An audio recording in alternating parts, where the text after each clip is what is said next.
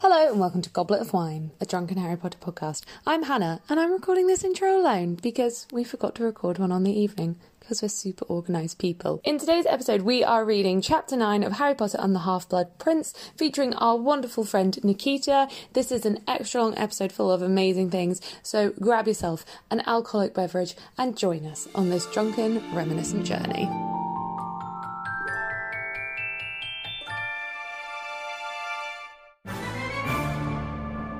Hello again. Hi. Hello.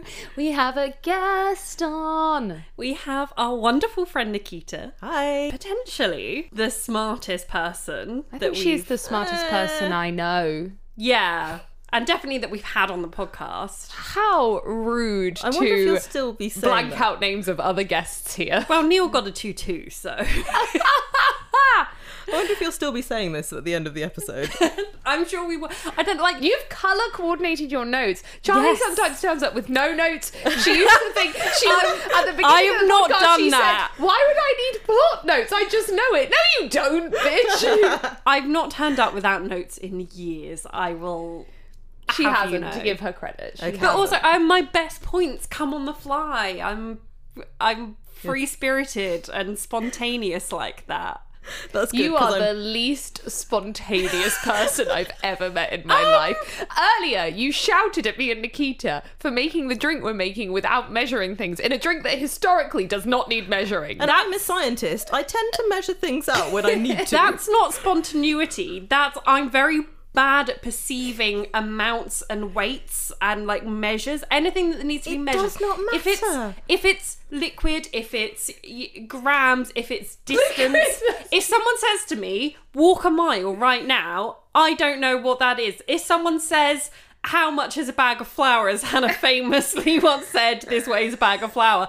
I don't know. I can't pick this up and say this phone weighs this. I can't perceive amounts. okay, me neither. But also, it does not matter for this drink. But no, but like, but back to the spon. I am spontaneous. I got this tattoo spontaneously. I do other spontaneous things. I dye my hair spontaneously. Admittedly, that's just being bisexual, but we have us like 10 spreadsheets to go to America, three maps, 10 email chains. At one point, you texted me, like, what if we want to squish two activities into one day? And I was like, we can decide that when we're out there. And you were like, yeah, I was just putting the options in our mind so we can decide on the day. I'm like, mm, spontaneous. I stand by that. I'm a planner too. I just love that you call yourself spontaneous. I'm not, I, I wouldn't call myself spontaneous. I just take issue to you saying that I specifically am not spontaneous. You're Okay, like, this episode is not about us though. It's about yes, it Nikita. is. Everything's about us. Nikita, how spontaneous are you? That's your first Um, question. oh no, no, not no. I'm No. not. At, I'm just no. I the am answer no. Is, the answer is no. Um, I need to plan. I need Okay. to know what I'm doing when I'm doing it. Not everything, but a lot of things. I think. Yeah. yeah. Yeah. I will actually admit that my mum hates going on holiday with me because she says that we're like we'll like go to the beach and we'll like get settled down and like you know set up all our towels and get all our Kindles out and put our SBF on and I'll go. What are we doing next? And she's like, "What do you mean? We're we're at the beach. We're here for hours." And I'm like, "Yeah, but like." After this, like, what are we doing? And she's like, Why do you need to know that? I'm like, I just need to know what we're doing next so I can mentally prepare. No, completely understand that. Like, I just, yeah. Absolutely the same. I'm like, what's the Yeah. plan? Like, walk like that me TikTok through sound. like a Yeah, yeah, hour no, I- by hour. I'm asked happy my to go husband, with the like- flow, but what time does the flow Yeah, yeah, yeah. start? I asked my husband like three or four times yesterday what we were having to dinner tonight, la- last night, because it was his turn to cook. yeah, Uh, and he kept giving me vague answers, and I just kept being like, so No, what I are we want having? specifics. What are we having? no, but especially with food, I love like I'm always at any one time. I can be eating a meal, I am thinking about the next meal, not in terms of like hunger, but just in terms of like What's I like next? I like to know, I like to get excited, and my mum's the same. My mum is like, anytime we're going anywhere for dinner, she has to look at the menu beforehand and like just not always hundred percent, but like vaguely know what she's having. Like if if she's visiting London and we're going for dinner, she will be like, what is the name of every single restaurant that we're going to? and I'm like, okay. Hi, Nikita. Hi. How So- are you? I'm really warm. Yeah, it's there's incredibly nothing I can humid do about today. No, I know. I am so I can I can fan you with my notebook for about Aw, ten seconds. Thank you. Like, I'm sure that your uh, listeners can hear the flap of your notebook. Yeah, it's ASMR. Yes. They like it. Yeah, Yeah. yeah.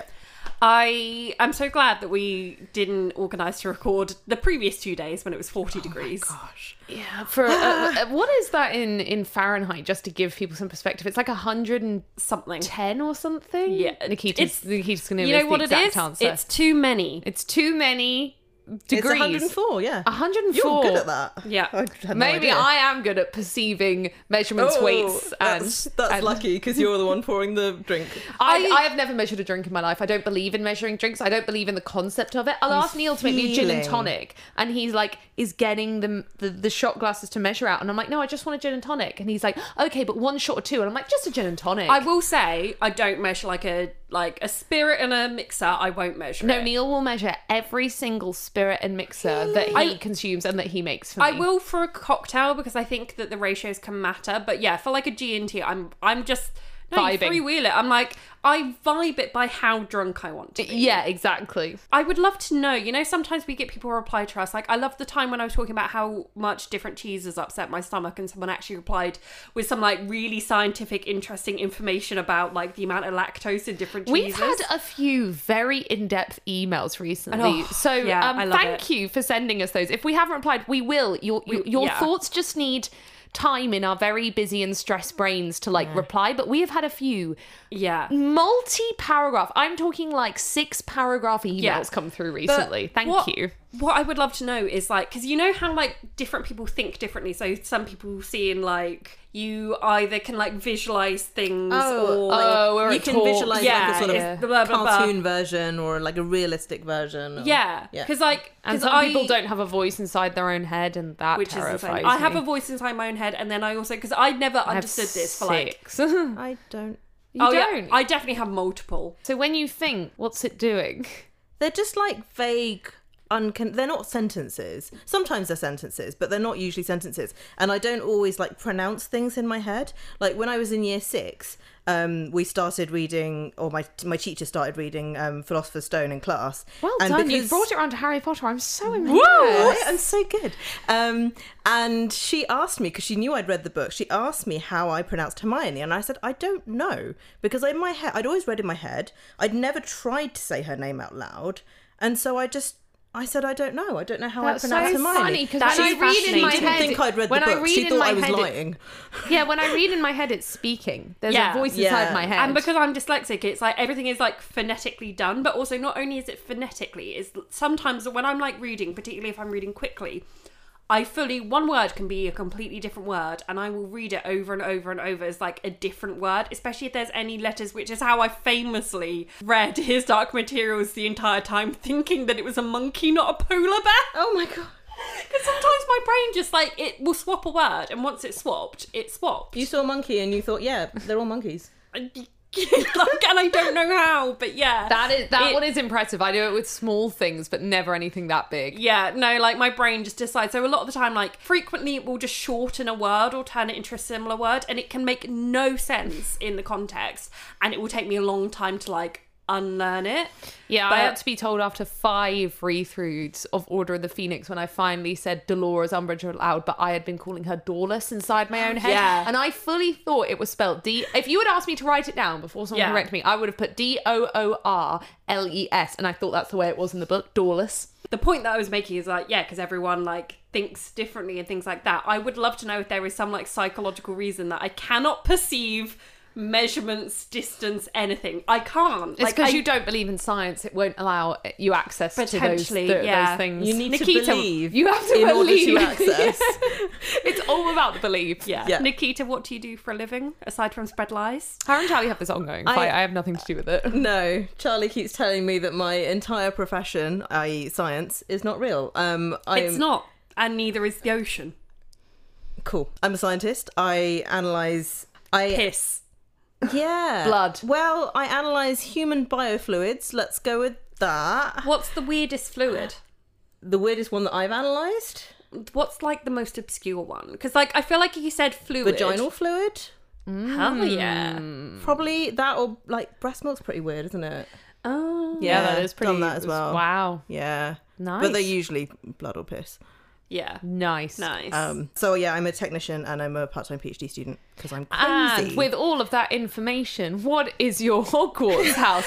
Right. Ravenclaws. I am, of course, a Ravenclaw. Yeah. Boo. I would have begged the hat to be in Ravenclaw anyway because I was like the clever one. Oh, yeah. And so I, w- I ha- would have hated the idea of being in any other house Yeah. at the time. Yeah. So yeah, probably more of a Ravenpuff now. nice. Yeah, Nice. I feel like as we age, we all become more half and we all- half. Yeah. Agree, Yeah. 100%, Apart from then, yeah. I feel like there's a bell curve where people then become more Slytherin. I It's fucking just hope there so. already. Nikita, what's your kind of story with Harry Potter? How did you get into Harry Potter? What's the back? What's the Harry Potter background? Why are you here? Why are you here? Well, actually, so after Chamber of Secrets came out, and I, I was about nine, one of my friends recommended it to me, and I basically saw a boy on the cover and thought, nah. Boy, yeah, no. um, Um, Remo. so I just dismissed it, which I really regretted a year later. And then my Yeah. sister, so after the, this is after after Prisoner of Azkaban came out, um, my sister got the first two out of the library, and she started reading the first one, and I was intrigued by this point. So I just picked up the second one. Nice. and Classic started child- reading the classic second child one. behaviour. So actually, I was really glad they did that silly little recap in the beginning because I really needed that. at Yeah. that Yeah. point. Yeah. So yeah, we just got bored. I just got bored. So yeah, I just started reading the second one. nice. Yeah, Um, no, that's because you're like a little bit older than us. So how old would you have been? Um, I was so I would have been about ten when at that point. Nice. Um, I was actually so you know this book, um, Half Blood Prince, came out in July two thousand and five. Well, thank God you've got that written down. I, I- don't. I thought about this in preparation for this because I, I was trying to figure out what my story was. In any case, um, so it came out July two thousand five. I was just finishing my GCSEs, and so I was sixteen, and Harry was also sixteen. That's when I so first read this good. book. I just remember always being jealous of the people that was like Harry's age. Yeah. And especially, but what I was more jealous of was the people that was right age to get cast in the films. Oh, yeah. yeah. When Like, they put I the think Dan open Ladd is audi- my age. I think Dan Ladd's Yeah, my I think age. I think that's right. When they put the open casting call out for Luna, I was a year and a half too young because they go a few years either side, and I was literally devastated. Yeah. What's your favourite book? Prisoner of Azkaban. nice. It's just Yeah. just is. And finally, what are we drinking today? We're drinking probably the most British drink apart from tea, which is Pims. I am shocked. We've never done this on. the uh, I so am podcast. I. When I asked you guys if you'd done this, I was fully expecting to hear like, "Yeah, we've done it. Yeah. Uh, You just forgot." I also I loved it because Nikita asked me and I was like, I fucking no. Yeah, I was she like, texted me that. I was like, no. I was like, I don't think so, but please ask Hannah Yeah. because honestly, like you could have said to me, "Have you ever drunk Pims on the podcast?" And I would have been like, "I don't think so," but check with Hannah. And Hannah fully could have been like, "Yes, last week," and I just wouldn't have. Yep. Yeah. Cheers. Cheers. Oh, If anyone doesn't know what Pims is, I yeah. have no idea how to describe it. Like genuinely, if you ask me to describe what I'm drinking right now, I Mm. don't know. so in It's theory, summer. the um, Yeah, summer. the the recipe for Pims is like this big secret, Really, I didn't know Um, and that. so that's why nobody knows really what's You know in what Pimm's. it I kind of think it's tastes like to me? gin-based. It tastes. you guys might be about to be like, "What the fuck are you on about?" tastes like someone has really, really, really watered down Coke and then added loads of fruit into it. No. Just no. you are wrong. It tastes Apparently, like I'm also bad at perceiving taste. it tastes like I don't know. It tastes like Pims. I've It grown tastes up like drinking Pimm's, this, and yeah. I have no Yeah. idea. I will you, say you mix it with lemonade. or Um, you can mix it with what else have I had it with? Ginger ale for a bit of a Alright. different one, and it is nice. It's a very different taste, but try it sometime. It is I good. will. Yeah. And you put fruit in it. Yeah, And mint. you're meant to put cucumber, but I refused. It is good. I like it a lot more than other like typically summery drinks like Aperol. I don't. Oh, I hate like. Aperol, but that's gross. that's Italian. We don't have to like that. No, but it's like a typical summer drink that Brits Sorry, do drink Italian a lot, even though it's restaurants. It only Italian. came over in the last like 10 years, I think, because I remember the first time my mum had never seen it before when we went to Venice. And that was only like six or seven years ago. And my mum knows every alcoholic drink. Yeah. So it's definitely like a, a new thing. But if you walk around London, yeah, now e- it's people Hmm. it's outside everywhere. drinking All over the How Aperol. place. long, that's another question. How long has Pim's been around? Like in my head, it is just around forever. Like Pim's is Pim's. I don't know. It's the famous Wimbledon drink as well, if anyone likes Yeah. tennis. I, But also, um, we're bullying Nikita. And Yes. um, as a new tradition on Goblet of Wine, until we get through that. Oh no, we will buy another one. Mason. Okay. We, as you guys know, we were sent the extra proof moonshine, which is 72%. and Can we I now- just say this, this brand has just sent us like a few bottles and gotten so many episodes. so many episodes. Like, well done, them. I Yeah. did ask for the 72%. So, yeah, we're now bullying all guests into drinking And it. Nikita doesn't drink that much, do you? I drink. I don't do shots. I don't do like hard drinking. I will drink a fair amount, fairly often, but Yeah. I'm- I've never actually been. But drunk. you're you're not like you don't go out. You and must get, have like, quite a wasted- high wasted. tolerance if you drink a fair Yeah. amount fairly often, but have never been drunk. Because, Yeah. like, on nights where I don't do shots or anything like that, I can still get drunk on like two, gl- three glasses of wine, depending on what I've eaten. Yeah, no, I Yeah. think I do. Yeah. Um, but yeah, I, I make an effort not to get drunk. If my That's step valid. head starts going funny, then Yeah. I'm just like, hmm, no thanks, don't like Water, this. food time. I did the other day go for like two and a half pints by myself. You know, took out a mortgage so I could go to my local pub. Mm. And um yeah, I walked home. I was like, I'm drunk. It was the heat. The heat changes yeah. things. And then I ate loads of pasta and then I was like, why am I so tired? Yeah. What? So yeah, we're Anyway. making we poured I would call it a third shot of moonshine. Moonshine. Cheers. This smells like the ethanol that I use in the lab. it's not I, dissimilar. I can Ethanol- guarantee it tastes like it. Ethanol's Oh, ninety yay. eight percent, isn't it? Yeah. This is seventy two. I accidentally held it in my mouth and now it's on fire. Oh no, we've killed Nikita. I hate you. I hate you both. Yeah. Oh, worse every time. That's so gross. So we're on to chapter nine, the Half Blood Prince, g- oh, th- which is weird because it's Half Blood Prince, the Half Blood Prince. I Do know. you want to tell us at this stage a vague little hint of why you wanted this chapter, or do you want to wait till the end? I love the potion scene. Nice, same. That's basically Because it. you're a scientist. She's using very, very strong air quotes. Yeah. Yes. It is. That's not I why read I love this it. scene. Oh, I read it, and because I was like, why did she want this one so much? As always, because I forget. I, I have no concept in Harry Potter about what each chapter is like, and I don't pre-read ahead when we start a series, which I probably should. But I started reading it, and I was like, I love this chapter. It's this chapter's so good. It's so good. I, I looked at- love the first day of term Yeah, chapters because yeah. every book has like a first day or a first week of term And it's so chapters. relatable. And they're so relatable and they're so like kind of comforting and heartwarming to Yeah. Harry Potter because they're like you know what's going to happen. You know they're going to go to lessons and you're going to meet a new teacher. And every book has one apart from book seven, which is why Mm. book seven feels so different. And like, yeah, I, I love the first day slash week of term chapters. They are some always some of my favorite. Yeah, it's so good. And it just puts you because you know throughout the books they're going to lessons every day. But as soon as you've done that first week, she barely ever mentions a lesson again. Of course she does. What- So if you they're at need this school. first Yeah. chapter to really feel like what do the lessons feel like? Yeah, and through the also rest of the remembering, year. oh, these kids are in school every day. Yeah, They're in yeah. six hours of lessons a day. yeah. Except for Order of the Phoenix, where she just continues describing classes Oh, sh- again and again and again. she describes so many things in Order of the Phoenix. hate It's that a book. lot, but also I wish there was more. no. That was the thing. When I was younger, I used to literally be like, I want every moment of Harry's day. Um, I remember my mum saying to me, and I could, I must have only been like ten years old. She was like, "Sorry, do you want Harry to tell you when he's going to a shit in the bathroom?" No, and I I, was do. like, "Yes, I do. Yes, Yeah. like hundred percent." Um, but now as an adult, I want that, but I want the books to be concise, like not concise, want but their- no extra stuff. I want there to be two versions. I want Yes. there to be the plot books and then like the this is an audio book of just like really wholesome details. Yes. I almost that- want like the outtakes. yeah, Yeah. That's what you kind of need. The book that works as a structured book that is not too bloated. Yeah. And then just ultra Snippets. bloated. Yeah. yeah. Snippets. I want.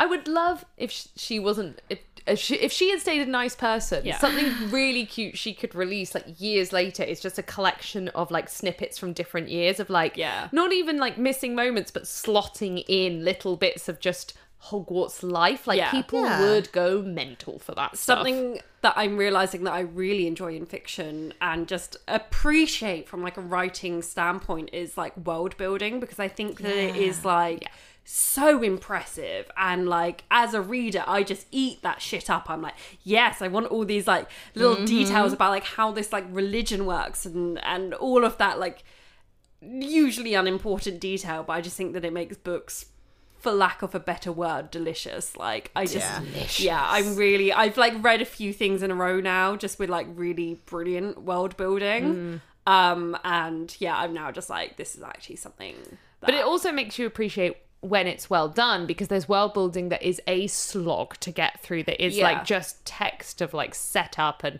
and and and like yeah, there are ways to Fine, weave you it can into say a. Lord of the Rings.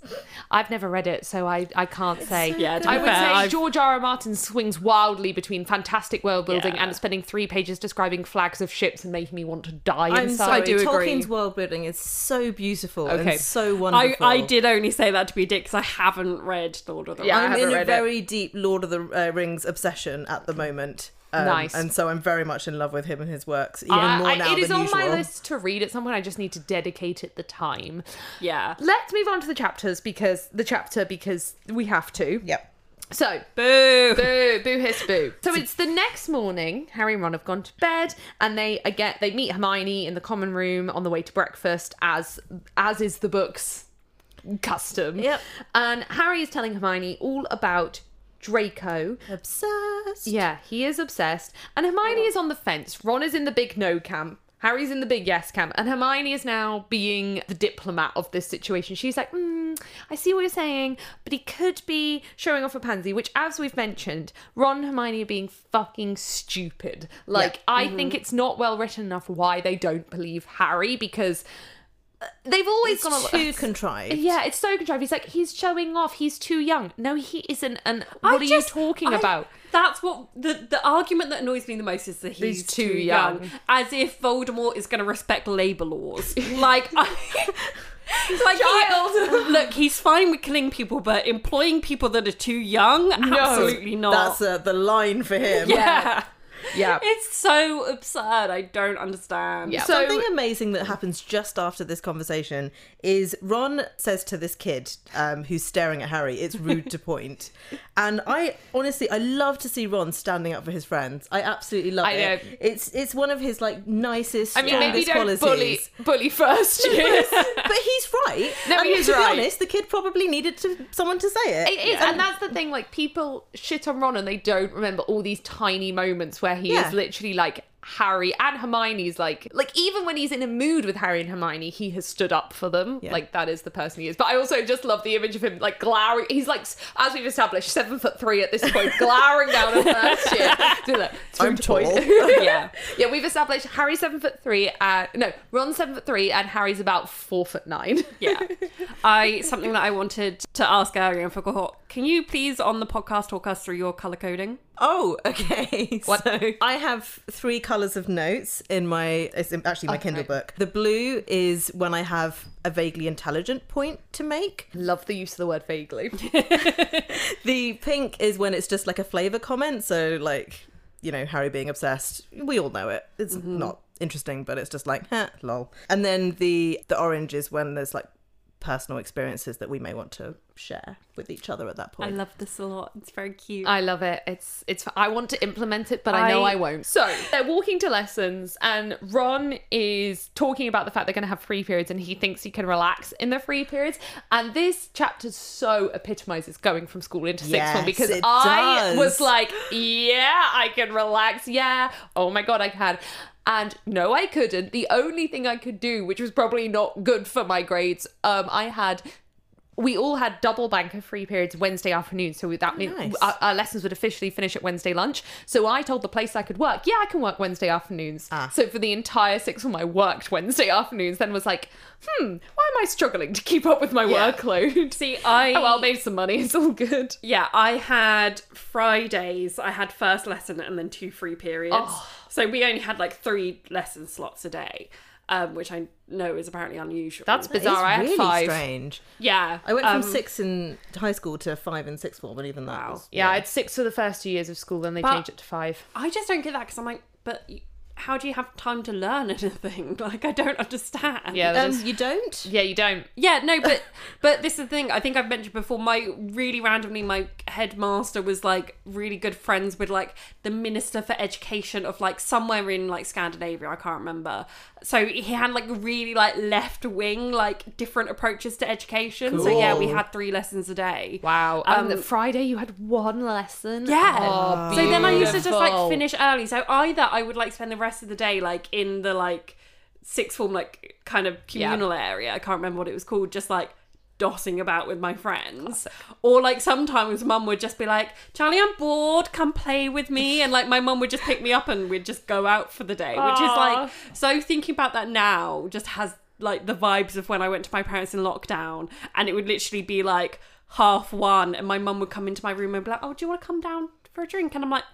Mum, I'm at I'm at work. like you know, I'm, no, I'm no longer at sixth form. I can't Yeah. just leave. Like And Oh, that's, the, that's the other thing about sixth form. My time management skills were so much better than they are now. I worked two to three different jobs, like kept up with my studies, was applying to universities, all of this. I'm like, how did I like? I had a timetable all color coded and coordinated to be where I needed to be at different times. Wow. and all the other things. I but just yeah, vibed. also the other thing at the beginning of sixth form, we thought, yeah, we can doss about in the free periods, and for the first few weeks we can. Yeah, yeah, And initially in one he's of our- right, yeah. and for what in one of our sixth form breakout rooms because we didn't really have a common room, we had a few smaller little break because we were in an old house. It was bizarre. school.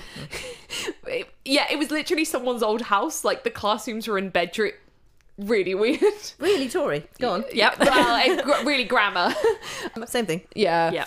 Yeah. For one of the breakout rooms, they bought three boxes of Articulate because they thought, oh, if they're going to mess around, they might as well do it Oh. with like an educational game. That's- I am a master of Articulate, but also after two months, they took it away from us. So then we bought our own copies and brought them into Incredible. school. That's and then they hilarious. got rid of our tables and installed cubicle desks so we would stop talking to each other. horrible. Oh. Yeah, it was like we were like, I'm- stop taking away our things. I'm so glad I didn't go to grammar school. I mean, I don't think ours was ever like that bad. Like you would have conversations, but you do a bit of work as well. But I mean, I, I've said before about how like the time when I was like in one of the kind of just like sixth form communal like cu- computer areas, and some popular kids started screaming my name across the thing, and I was like. I'm gonna I'm die. about to get bullied, and then turns out they were doing a Harry Potter quiz on what was that site that used to do the- Sporkle! Sporkle, and they were doing a Harry Potter one, and they were like, "Oh, Charlie's," over there," and literally like, and it was probably the first time these people had ever spoken to me, and it was in sixth form, and I was like, Everyone's so much nicer in sixth form. "They are, They are. yeah, Honestly, Everyone's so, so, so much so nicer. much nicer, Because yeah. everyone's kind of, uh, certainly when I was there, like everyone had chosen to be there Yeah. to some Yeah. extent. And, they, Um, and they've so that chilled out helped. a lot. And Yeah. yeah. Yeah. Yeah. Sixth Yeah. Oh, form was a lot nicer. My whole original point with- from this is that I yeah. feel JK actually does really capture that excitement and Yeah. awe at the change in school and how Yeah. different it is those final two years. Because I know this is especially a very British thing because uh, different schooling systems, like, for example, America have middle school and high school so it's the four years that are different but it's quite similar throughout those four years whereas sixth form and the last years of education here are so different and she does really like capture Yes. that. and that sudden feeling of feeling more grown up like suddenly within the first few paragraphs we have people giggling and flirting with each other and although we had Yeah. bits of that in the previous book it suddenly feels so much more like real on like something has changed yeah. Yeah. And Harry keeps being like, "Why do I get an erection every time Ginny walks in the room?" this is so bizarre Oh, i don't understand Mm. How could I possibly interpret what this means? Hmm. That flowery smell is doing something to me. Yeah. so Hermione confiscates a fra- fanged frisbee, which Ron then is immediately like, yoink, thanks, always wanted one of these. And Lavender Brown passes by laughing a lot. It is the first day of term, girly. Where is this crush popped up No, from? but also it's it's not funny. Lavender knows it's not funny. Like she's not she's not idiot. No, Lavender's you know not stupid. She's clearly doing this. Like she, the way she's looking back over her shoulder. oh, yeah, she wants She him. knows what she wants, and she knows how she's going to get and that's it. why I like Lavender. And you've got She- to admire that. I have got to Yeah. admire. I just want to know where this crush came from because, like, end of fifth, nothing. Be- first day of sixth year. You know what? Maybe she was on like the day before her period and just anyone would have done it for her. Or No, but she maybe- keeps going with this. No, but like maybe that's when it started. Like she just happened to be like the day before her Mm. period on this day and Ron was literally the first man in her line of sight. or maybe it's that kind of thing where because he went to the ministry, she's kind of like, oh, he's so heroic. And then Yeah. you know when you actually, especially when you're a teenager, you spend a bit of time apart from someone and you completely build a picture of them inside your own head, which has nothing to do with them and entirely to do with your Yeah. own imaginings. I can see Lavender doing that. No, see, I reckon she was like, okay, she's already she's been to the ball with Seamus. Yep. Um, She's done Seamus. She's done Seamus. Dean, Dean is taken. Dean is taken right now, and she probably was just like thinking, who are the other Hmm. Gryffindor boys in my year? Who? Are, what are my options? with here? less competition than Harry. No, she Yeah, doesn't want uh, Harry. No, she doesn't want Harry. Like, Harry's too short for her. Also, like her friend went to the ball with Harry, and Yeah. that didn't go great. Yeah. True. Um. And she thinks Harry's a fucking idiot, which he is. he is. Yeah. Yeah. She is right. So, she's she's gone Yeah. for Ron. and Neville's not hot yet. So you know. Yeah. Yeah. She, She's picked Ron, but yeah, I I think she's she definitely thinks he's someone that he isn't because Yeah. the way their relationship progresses and I just love Yeah. it because it's it's so I think Eh. she's just horny. and that, yeah. So they're down at breakfast. Ron swallows a fried egg whole. Textually, Goals? It swallows a fried egg Goals. whole. It's giving Emmett in Twilight with his bag of eggs. It's giving Gaston vibes. Oh, yes, Don, again, what is happening? that is the second fucking Gaston reference. Oh no, lately. but yeah, but also I feel like is J.K. now being influenced by the films because Ron's eating has not been this big a I feature. bet she was. And then Yeah. suddenly, within a few chapters, we've had talk about how much he's eating. I'm like, is this being influenced by the Yeah. films? Also, so her- you know, they're talking about Hagrid be thinking that they're going to be Yep. um, taking care of magical creatures. They're like, "Ah, this is awkward. Yeah. We're not going to do it." And Hermione says, "Oh, when have us ever expressed, you know, any enthusiasm?" It's kind of awkward because they kind of have. Yeah, Yeah. you kind of have, guys. They, they you have. literally planned all his because lessons they were for trying him. to make him feel better. Yeah. So it's not really his fault that he thinks that they're likely enough to carry on. But Yeah. also, they're sitting there going, I don't think anyone in our year is taking it.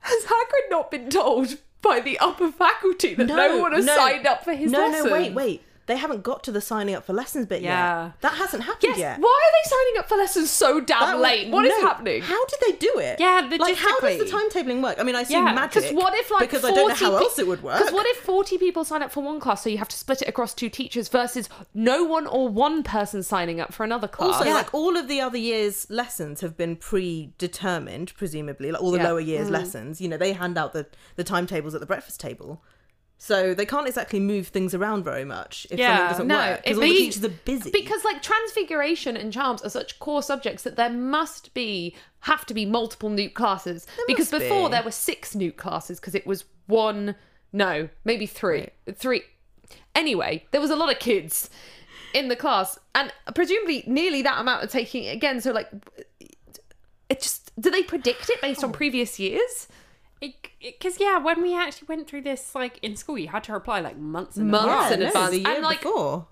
some of mine got a bit weird i know people that got not rejected for certain subjects No, but I had to- got, I got, I got told I couldn't take something. yeah because it didn't Hmm. fit with your timetable No, because it like because I was one of two people that wanted to study Oh, it. yeah, that- that's they were literally like, why. we, That I- too. they were like, I'm sorry, we can't run this entire class with you and one other guy. Yeah, the They did minimum for was mine. three in our school, and there were two lessons that run with three people. But then, if you took it in AS, you had to, they had to run it in A two, even if everyone else dropped out. So Oh. not my that- friend yeah. Sam was the only person in A two graphic design. Wow. Yep. Do we need to explain AS and A2? They can work it out. Yeah, it doesn't exist anymore. But AS is first year of sixth form and sixth As year of in Harry sixth Potter. year. A two is second year of sixth form and. Seventh year of Harry Potter for us oldies. The kids nowadays just do, it differently, A levels. They do it. but Usually, you would take four subjects, and then the second year you would drop one. Yeah. Most people. Yeah. Most people, yeah. Apart from uh, actually, not a lot of people, crazy people in my school. But yeah, the timetable had to be decided months in advance. I had some really weird things with my timetable, like because of the other subjects I was taking. Mostly, you would have two teachers for every subject to give you like a rounded view, because you would have a lesson a day. But there was Yeah. one subject I took where, because of s- timetabling issues, I had to have all, all of our class had to have one teacher rather than two. And because we were having one lesson a day, I genuinely saw him more than my own parents during sixth form, the amount of hours I spent with this man. Luckily, I adored him. He was fantastic. Again, the timetabling makes no sense because Neville takes three, And Mm. also like. maybe four at a push. How is how is she taking seven and suddenly like the whole time turner thing isn't an issue? Like Yeah. Well, presumably what she I has mean. less frees than the boys, but it still doesn't really Yeah. make it any doesn't sense. it, it they can't must have a really work. long school day. Maybe because it's a boarding school. I don't know anything about boarding schools. But they maybe, do typically have longer days. Yeah, because they don't have to. Yeah. And they also have double lessons as standard for some lessons, but do. singles for others. We had that for some of our. I've never had a subjects double as lesson well. in my life. Double textiles is the best thing ever. Oh, that sounds good. It was so relaxing, That sounds especially great. like Friday afternoon double textiles. Oh, Brilliant. I was loved it so, when your so timetable good. lined up well on a Friday afternoon. yeah, uh, uh, Hermione's timetable has never made sense. As we pointed out for the last three books, two books, in fourth and fifth year, she's been taking one more subject than the boys. and they don't have freeze. and they don't have freeze. Yeah. So that makes no sense. And again, here it makes no sense. So Yeah. we've just got to roll with it. yeah. Yeah, the classes should be done in advance because also They they're like rushing off to their first lessons. For McGonagall to do every sixth year in their year would take uh, like two hours to sort this out. I know they've got magic to make it quicker, but this is they're missing like why isn't this done over letters in advance? Like they got their results weeks Yeah. ago. This Yeah. is ridiculous. Really stupid. Professor McGonagall sasses Neville's gran in a fantastic way. I love her. Ah, just she says because she's asking why Neville has applied for transfiguration. She's like, You got an acceptable and you don't like it. You're really actually quite good at charms. Like, Professor Flitwick is really proud of you. Please go and take that. And he's like, mm, Gran thinks this. And she says she should be proud of the grandson she's got rather than the one she thinks she ought to have.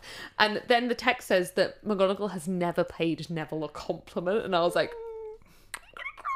I can't Yeah. cope. I love her. She's so proud of him. McGonagall, if she was like a muggle, she would be an English teacher. A hundred percent. Mm, She'd be good. no, she would be an English teacher. She'd Yeah. be the one that all the queer kids would be like BFFs with. That's all English see. teachers. Exactly. Mm-hmm. yeah. So she's yeah, she has English teacher energy. I feel like she has science teacher energy because she's No, scarier scienti- Hmm. than because she's Science teachers are dicks. but she's scarier than an English teacher. But then like she, No, once you I- do the scary layer, she's a one, she's wonderful. Oh. No, no, No, but I- that's what my English teachers were like. A lot of them were like really like scary on the outside, and then Oh like yeah, warm my on the GCSE E inside. teacher was like that. She was Yeah. I did have like she was one really that was strict, scary on really the stern, but outside. she was amazing and just like absolutely lovely as well. Yeah. The one that was scary on the outside famously once screamed at Neil in when he walked into a sixth form lesson he didn't take English to give me my phone I had left somewhere we weren't going out at this point I'd left it somewhere and he came he and was handed just your it to me. bitch.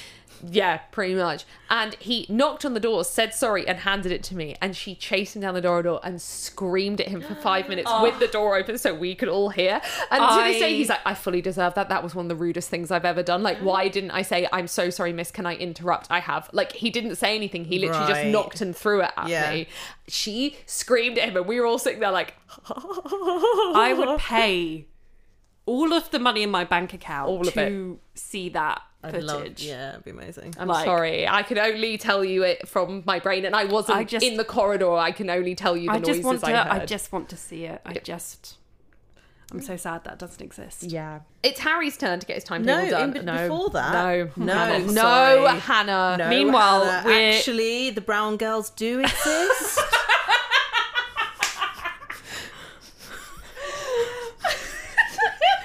she talks to Parvati next. Oh, no. Oh, no. Hannah, please stop silencing minorities.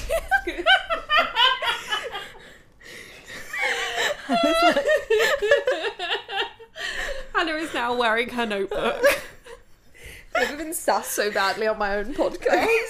Nikita, tell me um, about Parvati. would, would you Parvati. Oh, my please like a permanent role on the Hosting podcast? please, please. Actually, do, I, do- this is, this is a, a general question I've been thinking about because Stephen Fry pronounces it Parvati, Hmm. but recently I've heard a lot of people call it Parvati, and I'm like, is It's it meant to- Parvati. It's Parvati, yeah. It's Stephen Fry pronouncing Oh, really? it wrong. Yeah, it's Parvati. Yeah. I can't believe a white man was wrong. About Yeah, I this. know. It's No, crazy, shocking. isn't it? Absolutely Everyone's like wild. Parvati. Parvati. Yeah. basically okay so she, she you know she's like oh is forensic teaching divination which firstly yikes you know She fancies the horseman. the horseman who Look, he's you've, hung. you've covered this He's well hung. she fancies the centaur you've covered this i'm not going to go Yeah. into that Love a um, bit of bestiality.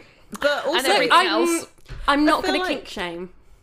uh, I am Valid. in this particular case Mm-hmm. maybe maybe not but, Maybe like, not. But he's you a know, nice. he's the nice Horseman. one not all centaurs no hashtag not Oh. all centaurs. Um, also, if Bravity wants to do well at all in this subject, she kind of would be better off with Trelawney because Ferenzi doesn't follow any kind of syllables. In any neither kind of do. way. I mean, she'd does be better off with Trelawney? neither of no, them. but Trelawney can't do the actual seeing. I mean, she okay, Yeah, can. she's she's okay. She most of the time she can't. Mostly, most of the time, she can't. Dumbledore But at really least should she's hire. doing like the stuff that's in the book. no, but we've established. You say he follows no syllabus. The teachers make up their own syllabus. Yeah. there is no, but- government syllabus. No, but for the OWLs, the teachers didn't set the exams. I we know don't they know. didn't. We don't know about the, the news, but- entire system doesn't work. no. essentially, and also nobody But- should be taking divination. New, It like should- Well, this it is true. shouldn't don't be, be, a, taught. don't be an It- idiot. It's like an either you can do it or you can't do it. Surely, Yes, But also, there are certain things they're supposed to be. I'm just talking about passing exams here. I'm not talking about getting it right.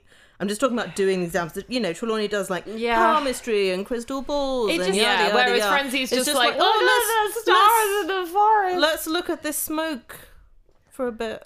Yeah, but also You're never gonna they're get it, you teenage pea-brained girls. humans. I had like teachers that I fancied in school. Like you don't care about your grades. You care oh no, about I, the hot I never took a teacher. lesson based around teachers I fancied. I didn't, but like I had like teachers that I did fancy, and Oh, I yeah. cared about that a lot more than the subject. I am asexual, so that is not a thing I um Valid. yeah. Nope. Did Teacher I I take fancied, film no? studies for Mr. Girling? Not necessarily. but it was a factor. Was the fact that he looked like a young David Tennant a factor? No comment. wow, you had did I hot te- actually wait? I just said that. Did I take film studies? No, I, I didn't take film studies. Did you consider it? No, I took media studies. Oh. Ah, Same we difference? only had one young male teacher in nine entire faculty. And every girl fancied him because there were no other options. Yeah. It was all uh, other uh, else women, which I'm glad about later in life because they were fantastic role models or, or old men.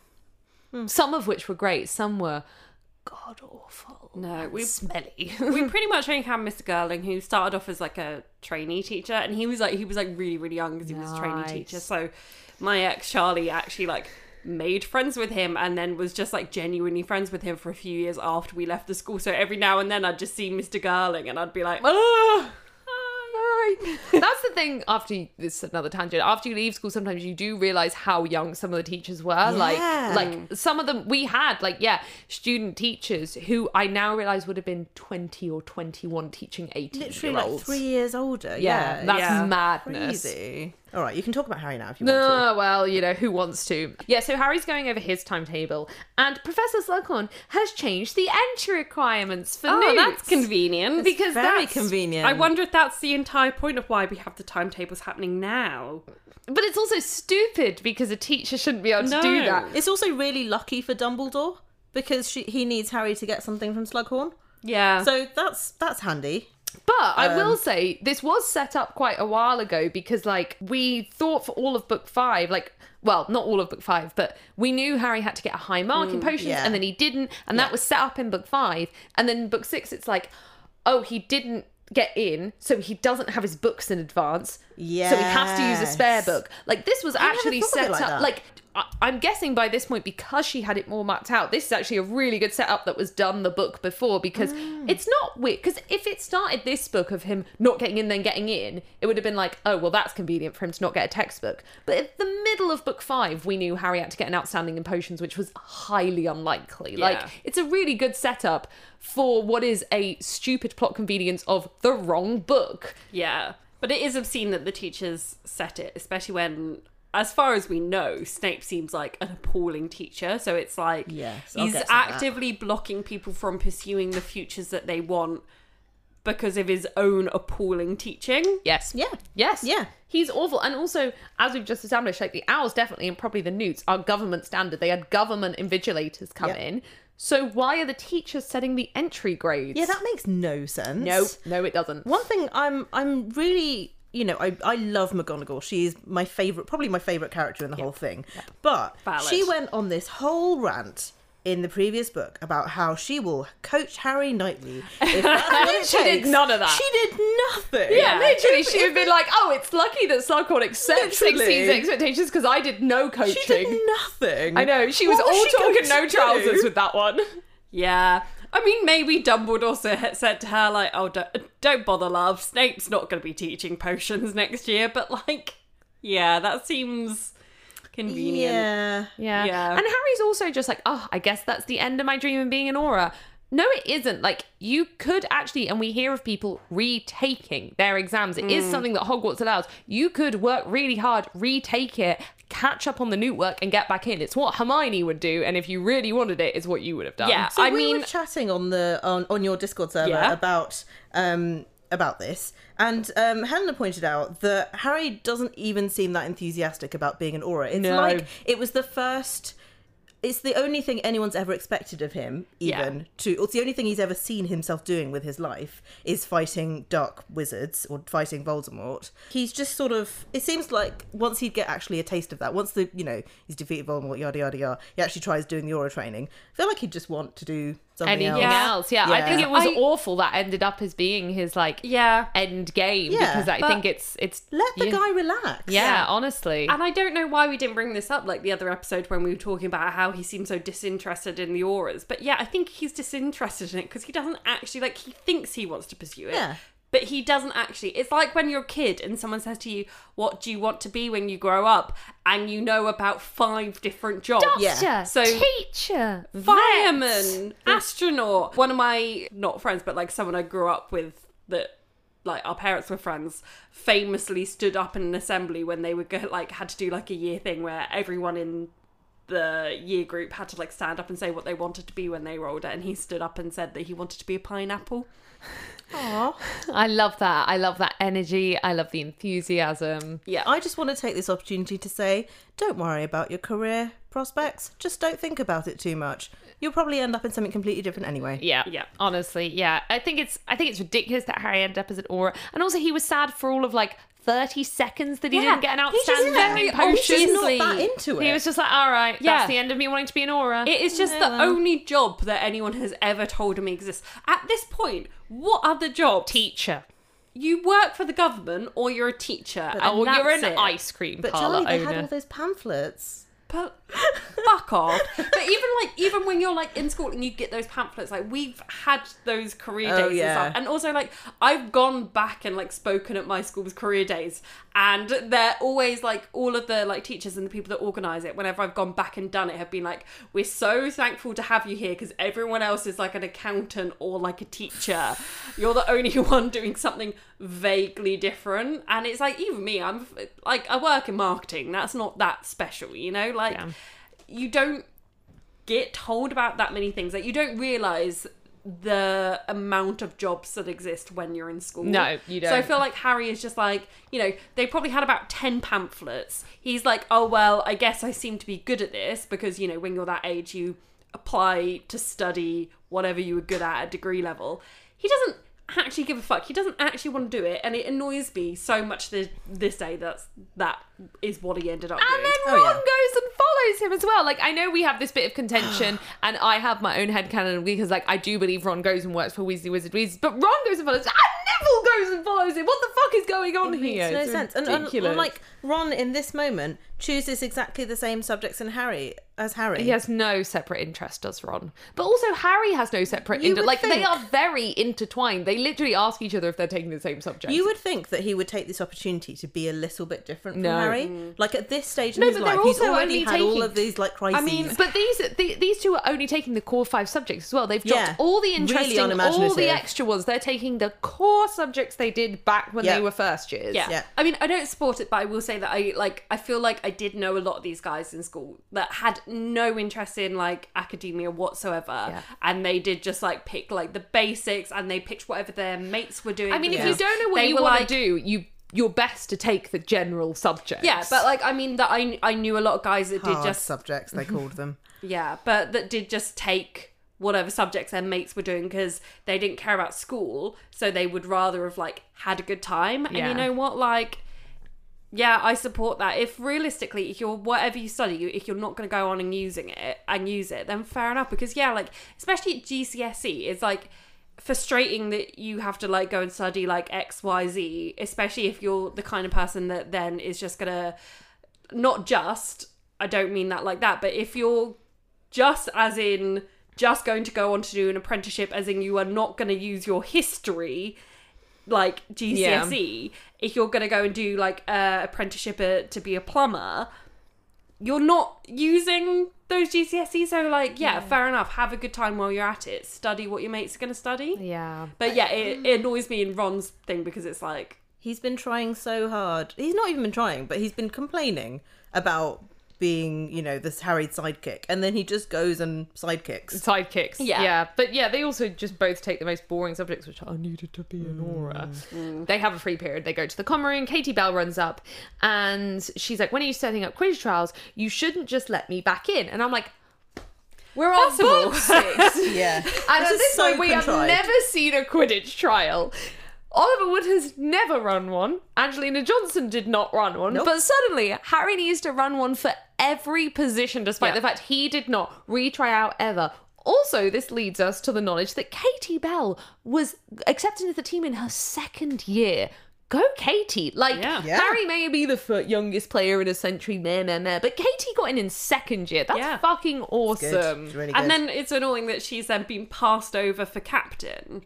I guess it makes sense in the way that you want a bit of continuity. you want a bit of continuity. So Harry would have been it if he didn't drop But I out thought for that two Angelina years. was it for about two seconds. What? Yeah. Angelina was one be fair, year, you but probably- she should have been who if Gob. Oh, it- if so the I- was a tournament hadn't if the, but there happened. wasn't a No. tournament in Goblet of Fire, and then it does kind of make sense to be Harry, so he's it for two years if he hadn't Yeah. dropped out of school.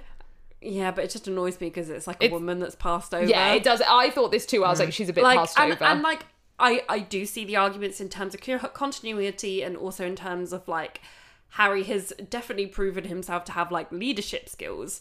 I do understand the arguments. However, I'm still like it was a woman that was passed over, so that annoys me. Also, all of this implies that Oliver Wood made captain in his third year. Like, if we go backwards and Yeah. work it out. Oh, because he was. the Oh, no, or previous maybe year- fourth. I think fourth year. Maybe fourth, but still. Because that- he's in fifth when Harry's in his first year. Isn't oh, he? okay. Yeah. Still impressive. Yeah. Like, it's, it's, it's, Yeah. but yeah, Yeah. suddenly Harry has to run a full tryout And it's again. purely for all of this Ron, Hermione, Blah, McLagan. um, blah, blah, blah, blah. Mm. Katie Bell shouldn't have to audition. She's been in No. the team At this so many point, years. JK I mean, fair is, enough. Audition the beaters because they were rubbish. Yeah. But at this point, JK is just making up stuff. Like she's making up them doing the timetables on the day when that's never been a thing before. She's making out out like the Quidditch tryouts. It's like she's just being like, ah, shit, I need these things in there for the plot, so I'm Yeah. just going to add them in there. And I get that it must be really hard when you've been writing a book for so many years, and it's not like you can go back and change the first one. But also, like, could you not have thought a bit harder and made made it make more sense? Dear. Like, because it's not like, like, it could have been like, oh yeah, Katie, like, you don't need to try out because you have been it for like X amount of years, but you still might need to try out like everyone else that is left. Yeah, like, help me try everyone else. Maybe. Yeah, exactly. Like, why is she trying out? Is what I don't. Well, she's the one to persuade Harry. Harry says, No, I'm not trying you out. And she says, No, there might be someone younger and better. But she, why didn't she say that to Angelina before her or Oliver before her? Like, Literally not Literally for the plot, so we For can the have plot. this Exactly. boring romance subplot. but it's like you didn't need to Boring, put this in. Oh, don't you mean fantastic and well written? Yeah, really looking forward to it. Yeah, yeah, Mm. Uh-huh. Yeah. that. Okay, cool. So they go on to their first lesson, which is defense against the dark arts, and Snape has put up a load of gross Oh, pictures. can I just say a bit yeah. before this? Hermione mentions having a 15 inch essay to write for runes. I Hmm. think we've said this before, but I'm just still angry about it, so I'll say it again. Mm-hmm. Just do like three words in really big handwriting, surely. That's not Hermione. but like, but it doesn't make any sense to measure an essay in inches. It's quirky and wizardy. I'm double spacing my thesis. Good. Biggest one I can get away with, and I'm double spacing it. to be fair, nice. I did used to do the thing, you know, when you would like write an essay and you'd be a few hundred words un- under the No. word count. Constantly over. and then me, me, me, me, me, me, me. okay everyone else on the planet hannah would be like a few hundred words under and rather than like actually do more work you would go through and every like aunt you'd be like Are "A not. dot and like they they that you'd be like they are like yeah. you just split it out like that Yes, they arrive in Defense Against the Dark Arts, and Snape has put a load of gross pictures on the wall because he wants to show that mm, Dark Arts is horrible. And he gives a kind of like loving monologue about the Dark Arts. He Okay, also, so- he also, I'm sorry, he says that he's surprised that so many of them passed with their inconsistent teaching, which. I mean, we can criticize obviously so much about the fact that they don't seem to have syllabuses and blah blah blah blah blah. But like, surely, if an entire year group were to do badly, that that's what grade boundaries are for. That's when the grade boundaries move. Oh, Yeah. Like, no, and this, not at Hogwarts. Not no. at Hogwarts. like, how no. can you? no, do because you remember then- when they took their astronomy and they all got bad marks Yeah. because it got interrupted? apart from Hermione.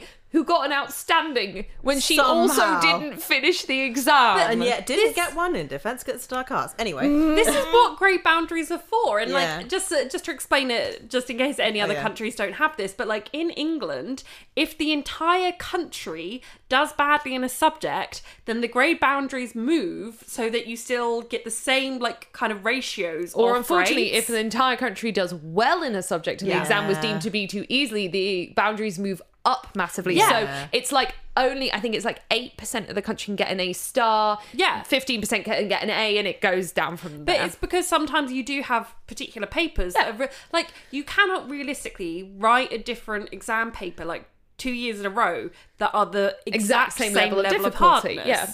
like so it just it how how can Snake being like oh I'm surprised that NQ passed because surely if they all failed.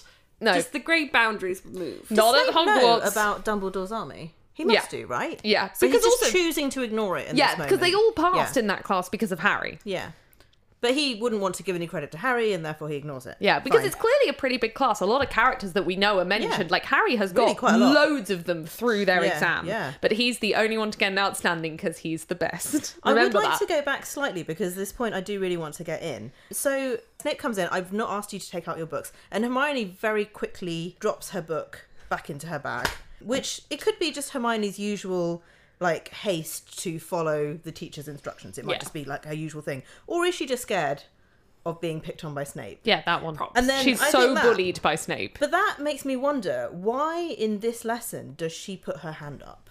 Because Mm. She, has does- a compulsion. well, this is the thing. By her age, Uh, I had because she's an figured out- insufferable know it all. By her age, I had figured out when not to be insufferable know-it-all. Yeah. because I was. And I'd also I was, I'd also and- figured out when to be uh, I'm sorry, an asshole to some teachers who were just like d- d- annoying me. Like I was Right. I was very answery back to some of them. there were te- there were classes I wouldn't put my hand up in, even though I knew the answer because I didn't want I didn't want it. And you would think that Hermione, after five years of being bullied by Snape, like some of the things he said and done to her, Yeah. She has a compulsion. She cannot not put her hand up. It's like it's on a string. poor thing. But yeah, no, you would think that because especially because she's got points minus from her for doing the right I thing. guess while it is annoying, also, I'm sorry, if you know the answer and the entire class is saying nothing. Yeah, you would be like I can see why she puts her hand up. I, maybe didn't- wouldn't do there it would be immediately. sometimes but- when the But yeah, Harry's even said like it was like Hermione can't help it that answer a question. It comes out of her like Yeah. word vomit. Because I've also noticed that sometimes she doesn't put her hand back up because she's already answered a question. When a teacher asks another one, she thinks it's a conversation and doesn't let anyone else have another Yeah. Mm. go, which is kind of rude but kind of Hermione. Yeah. I was about to say, you know, when a teacher looks at you, you know they know the answer a lot of the times in classes, especially as we got older, the teachers would start ignoring the people Yes. who always put their hands up, And that was why I instead stopped. look around the room and start picking people who they hate think that. know the answers, not intentionally. If it was clear they didn't know the answer, they would never pick them, but would pick people without their hands up who they knew knew the answers to make them like Yeah. speak more, but also to give them praise to be like, yeah, well done, put your hand up next time. I just really dislike that style of teaching because it's like it's like when you used to get graded on like participation and it's like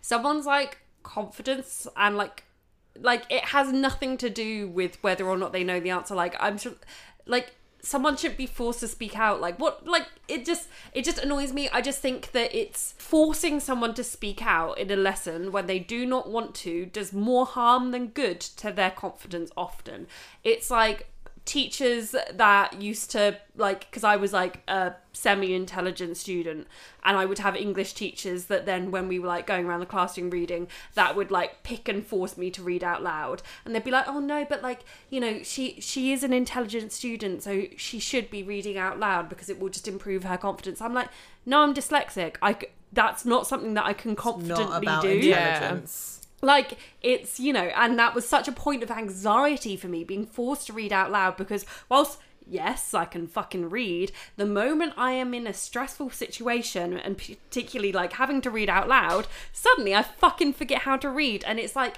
the times that that would happen to me did so much damage to my confidence when that teacher probably thought, oh, yeah, I'm really helping her out of her shell. I'm like, no, there's a reason that I don't want to read out loud. And it's got nothing to do with whether I can read or not or my ability whatsoever. So that I'm just kind of in general, I'm just like those teachers that force people to answer their questions. I am like, you were doing more harm than good for the most part. It's true, and and that does um, it actually does the same thing to the clever people in the class who are trying not to speak up because the teacher would ask the question, no one put their hands up, they'd look at me, they know I knew the answer. But part of the reason I wasn't putting up my hand was because I knew that being the one who was always answering the questions was not very good for me socially. yeah. Yeah. It was doing damage to me, and being the person who they went then went and they looked at me and I knew the answer. I wasn't going to tell them the wrong answer. Like that wasn't in me. I Hmm. Yeah. wasn't going to lie. So it kind of counteracted what I was trying to do in that Yeah, moment. I was exactly. trying to give other people space and I was also trying to protect myself. yeah, not be like that teacher's pet, which obviously is bullshit. However, when you're in school, that's what people say about Unfortunately, people. those things matter when you're there. Yeah. They don't matter really, but they do matter in the moment. at the time, and that's completely valid. But Hermione is definitely someone who sometimes doesn't have the best social. oh no, barrier. she, she's got she's way got she d- no she- the- awareness. No, the way she'll not only put her hand up for every question, she'll talk over other pupils. She'll, as I said, carry on the conversation when she hasn't put her hand up, not allowing. Like Harry's even said inside his own head, he knew the answer, but let Hermione talk. It's like yeah. Hermione should, by this age, not always be putting a hand up t- or only putting a hand up when no one else has to give other people the chance. But she often doesn't have that social awareness, which is good. Hermione should have flaws, but it's like it. It surprises me that she hasn't Learn, progressed a little yeah, bit on that learn front more yet. about it's that. also quite unrealistic from a like writing point of view and i feel like it's all about jk wanting to hammer home in onto this point of hermione's so intelligent she's the only one that knows the answer but we so m- frequently have this plot point where it's like and no one else had their hand up aside from hermione it's like i'm sorry How stupid is everyone else? does no one else ever know the answer? You never get like, oh, actually, Pansy did know this one. Like the only time I can ever think we have another student answer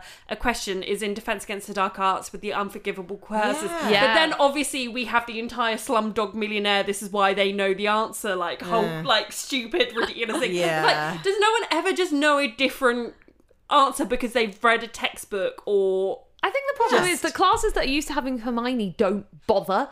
I think that's one of the issues. Hermione has become so. But yeah, like you think that there's Ravenclaws in this potions class. Put your hand Yeah. up. Why do you not Terry Boot would be like, "Shut up, woman! I'm trying to answer." yeah, Yeah. like it's so annoying. So Snape gives this loving Defense Against the Dark Arts monologue where, to be honest, he's explaining it quite well, as Hermione points out later, but he's like, it's like a many headed beast where one will pop up after the other. And he's like, clearly very interested. And in Fear I Am mentioned, which obviously become very important later in this book. So it's that classic thing of like, and here's a thing that we haven't mentioned before that you're going Mm. You learn need to about. know now. about this You thing. need to know. Turns out most of Defense Against the Dark Arts this year is learning non-verbal spells, which have been relatively well set up because Harry's like, oh, wizards like Dumbledore don't need to speak to do the spell. And it's kind of like, oh, good, they're learning this. But Snape, in a display of teaching worse than potions, which is incredible, says, we're going to be learning non-verbal spells. Split up, try to do a spell non-verbally. That's basically my note. Yeah. Like Like, I know he was bad at teaching potions, but he did more than this. This is actually impressively bad. Just just go and do it. just just do it. It's like you were in a maths lesson and they were like, uh, yeah, so now we're doing. Quadratic equations. Go. Thank you. Uh, yeah, d- just go, just go do it. I just, I was like, now we're doing times I'm gonna tell tables. you how. No. And like surely nonverbal spells have some theory to it. Like I wrote down like options. Do you have to think the word like in your voice in your head? Do you have to think through the action of the Yeah. spell in your head? Do you have to imagine like what is about to happen? Do you have to like I don't know. I don't know because no one has explained it. Like it's just it's it's absolute rubbish like and it's just like cast and then he's like split up and one of you's going to be casting a non-verbal attacking spell and the other's going to be doing a non-verbal shield charm well if no one can do a non-verbal attacking spell then the non-verbal shield charm is completely pointless Hmm. Yes. isn't it Yeah, Just and it- try and be the first one to attack each other. I'm sure that'll be fine. yeah yeah, and it's also like, if it was just as simple as, oh, just, just just do it. Why did they ever learn verbal ones in the first place? Like, Yeah. you know? Yeah, you clearly have to think through the word. Yeah, and the there way clearly it's done. has to be an actual method, or like maybe it's about like you kind of know the feeling of how to do it. I'm thinking just really inappropriate things right now. But like, Okay. then the first non-verbal spell that Harry performs is a spell he's never done before. Yeah. to me, it feels like it would have to be a spell that you'd done before and that you have to know how it like Feels. feels. Yeah, I agree. And then you kind of follow that feeling. That reminds me of a. There's a series called Rivers of London. I don't know if either. of I you have read the it. first one and hated it. Well, there's a they what they describe is you know when you're trying to cast a spell, you have to, you know, what does that feeling feel like when Yeah. this spell is happening, and you've got to try and replicate that feeling. yeah. No. Okay, I'm not. Gonna, I'm not okay. I'm not going to ask. Um, She's thinking about it would be something like orgasming. that, and they they talk about it like you know it you know. Uh, insert the lock or you know turn the key and something like that and that unlocks the spell um and there's nothing like that Yeah. Yes, there's no there's nothing like literally nothing in a series which sometimes tells us the details of basically the science of how magic was. In a series we've praised before, which not just being like magic is magic. In Harry Potter, magic has limitations and reasons. Like you cannot that like dist as Snape has said before, distance and time matter in magic. So those I- things should also matter. I would kind of disagree in that. Yes, I think that Harry Potter goes like some distance to explaining magic. I would say that it goes a very small distance in some cir- circumstances, and for the most part, it completely ignores the mechanics of magic. And I'm really sorry, once again, I'm going to reference Name of the Wind, uh, but the way that the different types of because there's like different types of magic in that and the way that it is described and explained is in such intense detail that you read it and you kind of read it and think yeah i could do that like you literally read it and you're like no i can perfectly picture how that works and i feel like I could actually just do that right now. It's in that. Whereas in Harry Potter, for the most part, it's just like, uh, say this word and wiggle your wand about, and it's and that's it. So I would say that whilst occasionally it's like she's had an idea and she throws in, oh, actually you you can't summon food. It's so few and far between Yes. that I actually think that while she does incredible world building in other areas, when it comes to magic, I think for the most part she never sat down and fully thought it out. Brandon Sanderson talks about hard magic systems and soft magic systems. Yeah. Um, and you know, your hardest magic system is the kind you've just been talking about, Charlie, where you know, like like his Mistborn series is extremely hard magic system. If either of you read it, um, where everything is described and you know how you know all of the limitations of the magic, you know exactly how all of it works, and so you can see like you know where the where the problems are going to be um, as they're coming up. And then you've got soft magic systems, which are completely the way, and everything is vague.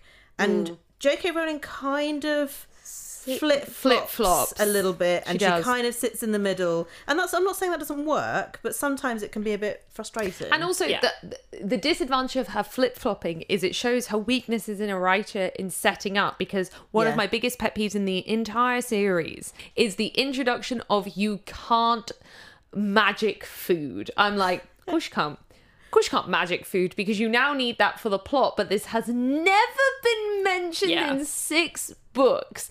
Like, and then she tries to backtrack. Like, my mum can make food turn from over. No, she can't. She can. ma- ma- ma- ma- ma- ma- Shut up! No, you've just decided that this book. But like, there have been limitations before. I really liked that bit where that where Snape said.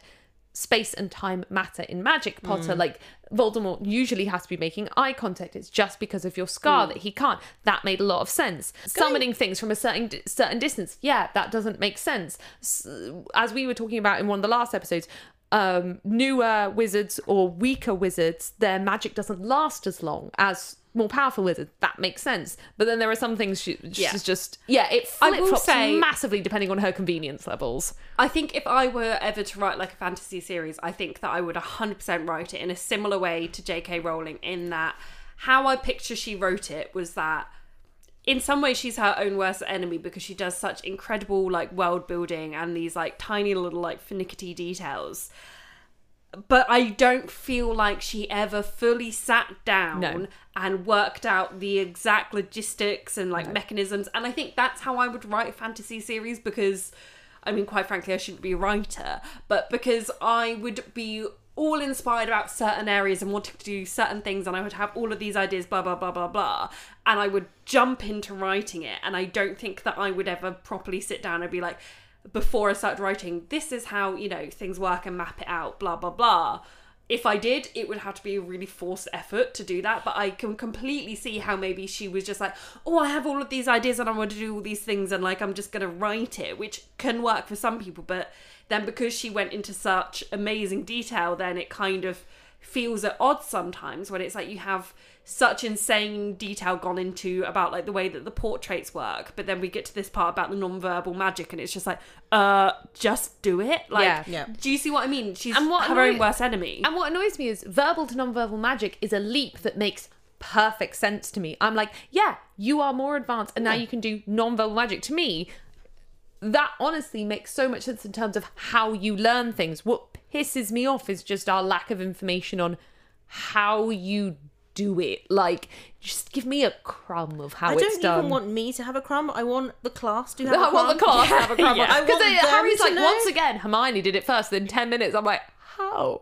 She's not like. Yeah. She still has to Hermione know. does pre-reading. She does which pre-read, Literally, yeah. no, no one else ever does. No one's ever Which picked up a again, I textbook. find so unlikely. no one, especially going. But this is the problem with their not having their class timetables signed off in advance.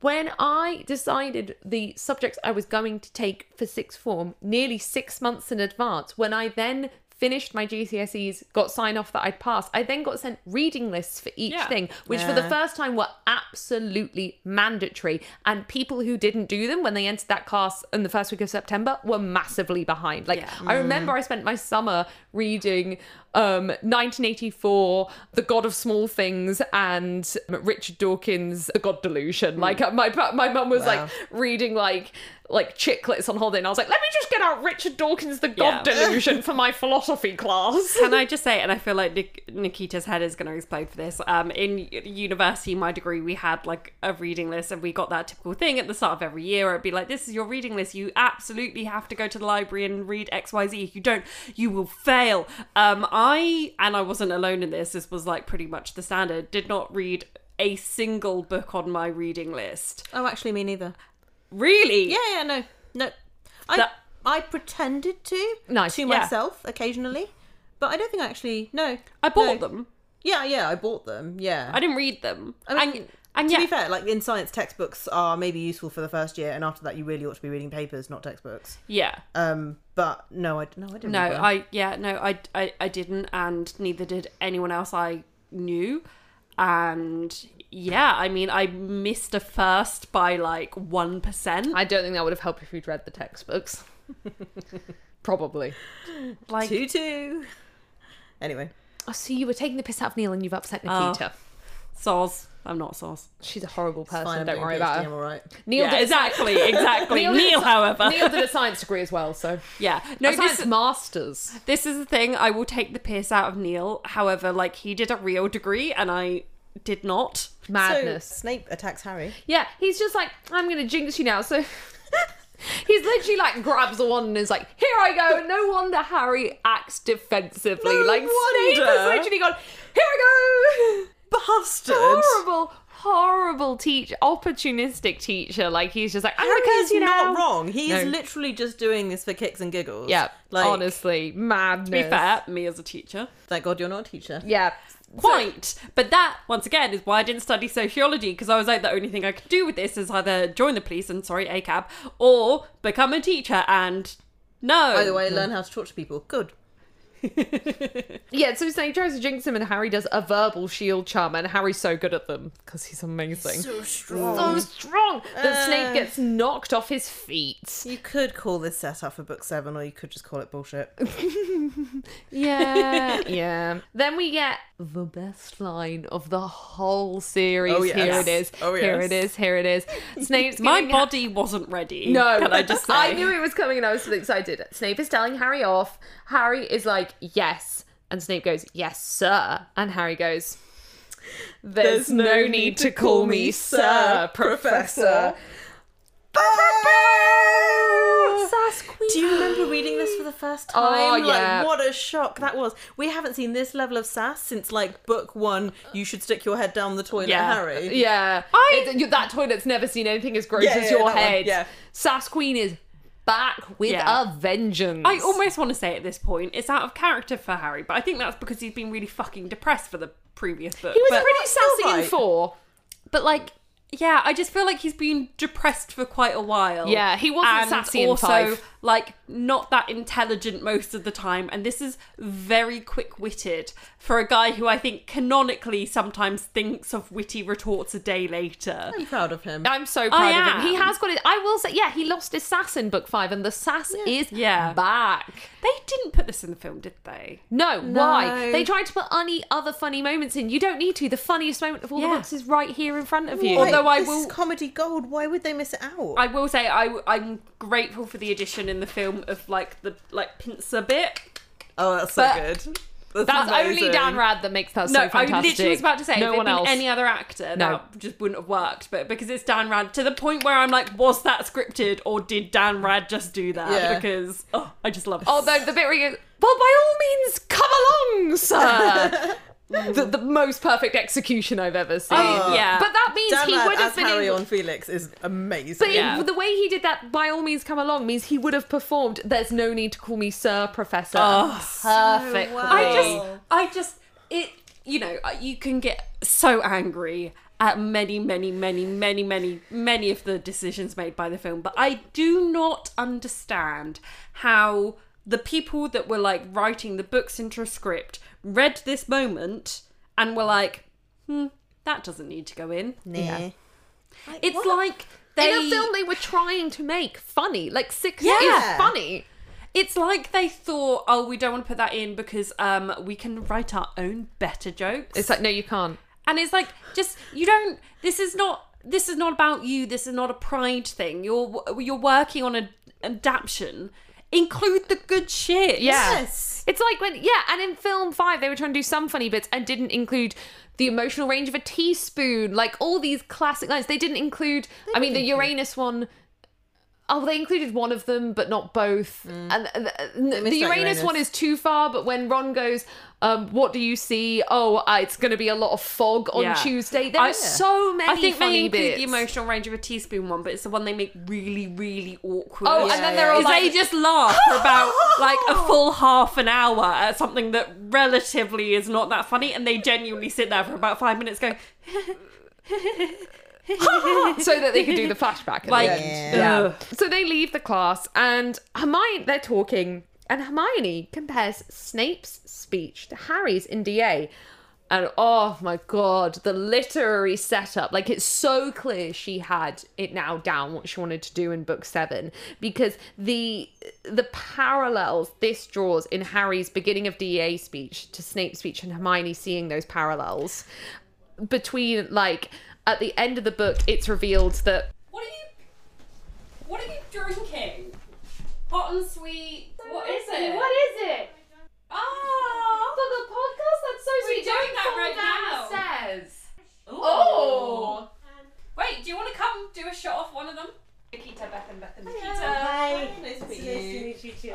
Beth is our downstairs neighbour. No, no. Ben and it's Neil fine, no. take care of my cat. For the podcast audio, my neighbour Bethan has brought us a shot Oh. of licorice. licorice hot and spicy blended vodka.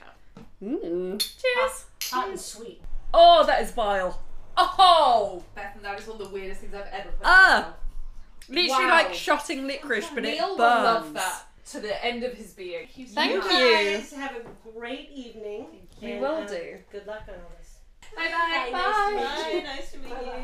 the parallels that a it sets up for the end of this book that snape turns out to be the half-blood prince but b the end of the series like by the end whatever we think of snape harry is comparing he snape and voldemort the lost boys of hogwarts those without like fathers those who found family at hogwarts and by hermione comparing snape to harry in this moment that's being set up already because harry is so like he's like hermione's complimenting me i'm not sure what comparing me to snape like he's just really blindsided by it and although obviously we agree that Snape is a terrible person, there are still massive parallels between Snape and Harry, and I just love that this is put in so early in book six. Yeah. The thing is, I disagree with Hermione on this because Harry's spiel is very much about what it feels like to fight Yeah. the dark Yeah. arts. This is what it feels like. It's you and your brains and your guts. It's your like you know bravery, your courage, and that's most of what you've got with you. And your skills are kind of secondary to that. Yeah. and that is his point. And Snape's is very much like this is what the dark arts feels like. The dark arts. And the way, do you know what really cracked me up? Is the way his next sentence is a little bit louder, so that everyone knows. You know, just just let's just move on from that little hard on I had for the Yeah, dark arts. yeah. Yeah, I, I, I think JK does this really weird thing of equating defense against the dark arts with the dark arts. Like, it's always like, oh, Snape wants to teach defense against the dark arts because he loves the dark arts. It's it's such like a weird thing to me. It's like saying, "Oh yeah, like Nikita wanted to teach the lesson science isn't real because she really loves science." Like Yeah. it's it's a weird like it's it doesn't make sense. Yeah, really. I, I suppose because like Snape's view of it, if he was to have a view before we find out everything about him, is that to be able to defend against the dark arts, you have to understand and appreciate the dark arts. Whereas Harry, the text tells us, is the best ever a defense against the dark arts without either caring, acknowledging, or learning literally anything about dark arts. you know what it's like? It's like if you went to a self defense class and the teacher was like, I really fucking love battering people. I just wait in dark alleys and I beat people up, and that's why I teach a, you know, self defense class. Like, to me, it doesn't make sense at all. Yeah. It is a bit, I agree with you that it's a bit like Hermione, although I find it like literally beautiful. Hermione equates it to the way Harry spoke about it when actually it's not that similar. It's kind of like they're both just passionate, I think is what she's getting at. I was It's gonna say passion. it would make sense if she was like the passion, but yeah, the actual words. the actual words Not are that not much. similar. Sense of what they're saying is really quite different. yeah. Before Harry can reply, a kid who used to be on the Quidditch team, I don't know his Mark fucking name. Sloper. Thank you. Gonna Jack. put that in a quiz. I didn't remember it. Jack Sloper, but fine. Mark, Jack, John, Paul. Oh my god, how did I write down Mark? Well, you actually have it written down, Mark. Yeah, I, I made a note. That is Are you shocked? Yeah, I am Well, actually because well, I wrote down a It's kid. the wrong note. But how do, to be fair, Actually, Jack Sloper. It says it right. I was listening to the audiobook whilst doing other things, so I must have just misheard. Yeah, Mark. Yeah. Yeah. a kid, Jack Sloper, runs up to Harry with a note from Dumbledore, and throughout Wait. this, I think I went to school with someone called Mark Sloper. ah, Oh, okay, yeah, your brain's fine. like putting it in, you know when you completely forget someone exists? yeah, and then Mm-hmm. it suddenly comes back to you. I, I 100% I went to primary school with Mark Sloper. There you go, and your brain just filled that in. Wild. I wonder what he's doing now. So throughout the books, a different kid runs up to Harry every single time with a note from Dumbledore, and I fully like to imagine because we never see Dumbledore walking about the school ever. He never seeks Harry out, even though we know that there are ways of getting notes to people, like I don't know, giving it to an owl, giving it to an owl, House any- elf. house elf, anything like that. Those but no, funny little flying memo things the ministry uses. yeah, those. Yeah. I like to imagine that Dumbledore enjoys surprising random pupils with his presence. So literally, will just like poke out from behind a statue and be like, "Hello," and then he'll know the name of the student, the subjects they're taking, everything about them. He'll be like, "Hello, Jack. Are you trying out for the Quidditch team again this year? Can you give this note to Harry? I hope you have fun in Transfiguration." And Jack is just there like. Mother of God! this is just how I picture Dumbledore in my head because a different kid runs up to Harry every time, and I love it. Like Oh, I just, love see it. him like popping his head out of his office and being like, First you're in child." Gryffindor." Yeah, There you go. Yeah. Do you know Harry Potter? And everyone will just be like, I mean, y- yeah, it's Harry Obviously. Potter. Like, Yeah. obviously, I know who he is. I also love this moment because, like, Jack allegedly uh, then just like continues trying to chat to Harry. You know, ha- he's been on the Quidditch team. He knows Harry. Like, he, knows probably Harry. thinks that they're friends. No. And Harry is just like. I no longer care about this like Harry interaction. walks and Harry off. Harry just stops listening, reads the note Walks off. whilst Jack is still talking to him and then just walks away. Oh, Harry's a twat. Harry is such a twat in this book. Like in all of the books. This, is This one, he thinks he's. and This one is the one, as I said in one of the previous episodes, he realizes he's Harry Potter and can get away Yeah. with shit. Could God. you imagine if you walked up to someone and were like, "Hi, I've got this note for you. Also, I wanted to talk to you," and they just walked away? I would I'm never not kidding. recover. No, I would kill myself. right there, right then. Yes. Done. There are numerous ways to in Hogwarts, let's be honest. Like, I'd Throw find the yourself nearest off the moving staircase. staircase and yeet myself off it. Oh god. So they head down to potions, which this year is described, uh, which is described as a small class, which implies the other classes are bigger. I don't fucking know. There's Yeah. four Slytherins that don't include Crab and Goyle, which J.K. Rowling just panicked. She's like, "There's four Slytherins. We have never had four Slytherins named that are not Crab and Goyle." I'm like, who? Tell me who they are. We know Pansy, it's Blaze. It's Pansy. Blaze. I mean, there's got to be other women in Slytherin. Hissy McSnake face. And then there's Draco. yeah, that's Draco. And then there's four Ravenclaws, Ernie, and our three protagonists, because apparently Dean, Seamus, Lavender, Parvati, anyone else in Gryffindor just wasn't interested in taking this subject. Which Yeah, fair and I enough. could I- buy that if you I can thought buy- that Snape was still Yeah, gonna. well, But, fair no, enough. This is the thing because like Snape probably well he we know he favoured the Slytherins. Probably after the Slytherins, he probably favoured the, Ravenclaws, Ravenclaws. next. Um, and so I can actually understand why they would be more inspired to carry on with the subject. Yeah. And maybe the Gryffindors and Hufflepuffs less so. yeah. It, it does make sense. It's just it's a very small class compared to the others because Snape fucked it up basically. Basically, yeah. But they go into potions. There's cauldrons already bubbling when they get there. Your charms are old hat, of course, for us old lad. Oh, DA lugs. DA lags. I have such a love for the twat that is Ernie. Like he's just he's a good person and I I love what how much of a Yeah. dick he is. I just love it. Ernie is the only acceptable Tory. like, I do just have He a would love die for, him. for you. Like you know he would. Yeah. In a in a battle moment. Like Yeah. Yeah. He's such twat. Uh, it's such twat. You know, before they get into potions, Slughorn's belly preceded him out of the door. Like a pregnant Can you person. please not be so fatphobic, JK? Yeah. Please, please, please. There's no This point is asking such at a this stage. Shitty way, like I don't care. You're describing the character. This is such a shitty way of describing anyone. Yeah. It literally reminds me of like a pregnant person when their belly comes first. Like At least they're carrying an extra human. Yeah, That's they've got fine. an extra human. But every descriptor of Slughorn comes with the he's fat in some way. Every single descriptor of But him. how else would we know that he's morally grey? I don't know. If he wasn't in some way, air quotes, Mm. unattractive. Uh, yeah, there's cauldrons already bubbling, and one of them, the one closest to our trio, is. Well, I'll, I'll force him now. Ernie's part of the trio. Here he is. A gold- I honestly rewrite the books, but from book one, Ernie, Ernie is is. involved. yeah, Ernie's in From the Ernie's perspective, quadruple. why not? Yeah. Yeah. Uh, No, but oh my god. I now want that fanfic where it's not that he is part of the main quadruple. But the It's he- entire series set No, from Ernie's No, perspective. no, no, no. Just that. Like the books exactly as they happen. However, because Ernie thinks that he is the center of the universe, he thinks that he is part of this inner sanctum. And he's just like, yeah, so then today I saw my best friends, Harry, Ron, and Hermione. And, you know, obviously, Harry being my best friend, he really um, values my opinion. So when I was talking at him in Herbology about the, like, you know, just Yeah. like, he thinks that he's part of the main, Yes. but actually they're just like, you know, twice book, they're like, and Ernie was there. And every time Harry's like, Ernie Macmillan. I have to say both his names because I've forgotten who he is. No, but yeah, also in the fanfiction from Ernie's point of view, he double names himself. Of please. course he does. yeah. Ernie lives to be double Naturally. named. Yeah, it's like in um, Doctor Who. Harriet is it Harriet Jones? Whenever she introduces herself, Harriet Jones. Harriet Harriet Jones, uh, former Prime Minister.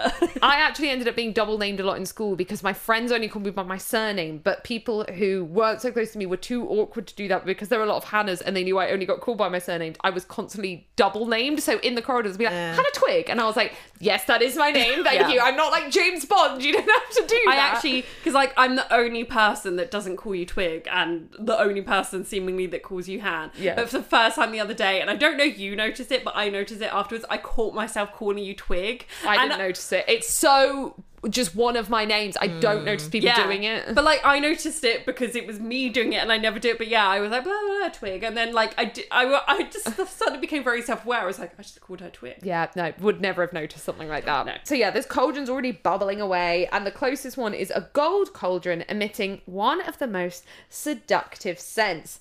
Harry's is treacle tart, broomstick handle. Harry, please. Harry, my darling, please. Oh.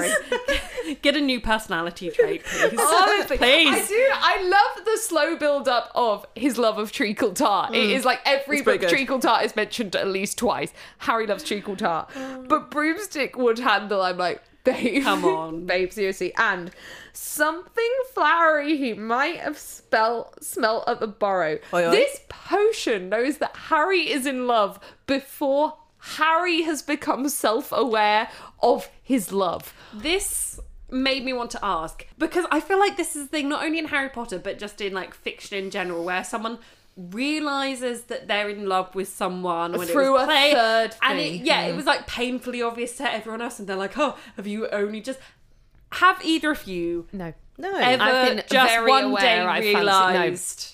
no, of course not. no, No. it doesn't work like that. I mean, I think when I was like in year 10, I basically decided which boy I'd have a crush on. Oh, but yeah. That's like, it was ace. I was just like, I guess I should be having a crush at this point. I think maybe I can understand it ever so slightly because me and Neil were friends for so many years before we went out, so it wasn't and like everyone shipped you. yeah, and you so it wasn't "Ew, like no." Mm. I met him, I fancied him, I met him, friends for many, many, many years, but, I was that's- still self-aware enough of my own yeah feelings. When like you I started understand to that. fall, Mm. you became aware. Yeah, it wasn't like. Oh my god, I'm in love with Neil. It was like, oh yeah, I'm aware that I am Yeah. feeling something But the thing is, different. most of us overthink things, and Harry has no thoughts. he has not a single thought and just that, That is little, so true. little smooth brain of his little baby smooth brain. Yeah. Um, but this leads to the obvious question: What are we all smelling in what we learned to be called amortentia? I like how you're like, oh, the obvious question. That Charlie posed. And, and- yes. So I have not come up with And an now answer Hannah is No, taking no, no. credit. I'm asking that so you two will go first, so I Then have you more can have time. things. but no, no, no. Can I just? This is my question because earlier I gave them advance warning, Mm-hmm. and, and they were both were Can like, "Oh confirm. my god!" So this was not Hannah's question. This was mine. That Hannah has just steamrollered me. yeah, well, you know, I need more time. I haven't had Well, time. I will answer first because Thank you. it's my question. Thank you. You two seemed very like, no, you have to pick three. No, fuck that. I'm picking as many as I want. I just listed all of the things. My mum's perfume. Can't tell you what it is. She does wear multiple, but there is one Perfect. very. I'm stealing your answer. No, you're not allowed. yes, I am. There is one very specific, and every now and then I'll just be out and I'll like get a whiff of it, and I'm like, it's my mummy. Cats smell a cat, obviously. It's not necessarily a nice or a bad smell, but just smell a cat Okay. roast dinner, a Christmas tree, Nice. and then probably like the strongest one for me is like it's like a mix of smells. It's the smell of beer and salt and vinegar crisp, and this is pub smell, but not any old pub. This is what I would call like a you know when you walk past like a I would call it a well loved pub. Yeah. And you just get that reek of salt and vinegar and beer. Nice. And that to me is just love and childhood and family says a lot about my upbringing i am aware but yeah th- those are all the things to me and a lot of these are like i think it says a lot about me that they're family based every single one of these like there's not a single romantic smell in there this is all just my childhood and my family I, I don't feel like i have many romantic love smells that i would associate Well, it's difficult because like this, b- the the book tries to tell us that like people have smells, but like they don't. They don't. Like the most Really? recent person I was in do. romantic love with, the only smell I would associate with them is like eczema medication. nice, And sexy. like that's fine, but that's not a like romantic smell. Uh, not a romantic smell. This is not the point of this. The point is not a romantic smell. It's just what the What you person or what the person Yeah. or the thing that you love smells like. Exactly, and that's why I um, went with family love smells. Yeah, sure, sure. So my fir- the first one that popped into my head before my husband actually Iconic. uh, was my mum's freshly made homemade rotli. Very um, nice. Or chapati for some people. Some people call it chapati. Um, that is just the first, just the best smell. Um, The most I like- nostalgic, the loveliest. There's just the most warming. Yeah. Yeah. This is why I said roast dinner. Like, yeah, yeah, yeah. it's, Um, yeah, that home cooking. Oh yeah, no, she makes a, a, a lot of amazing things, but that is just like comfort.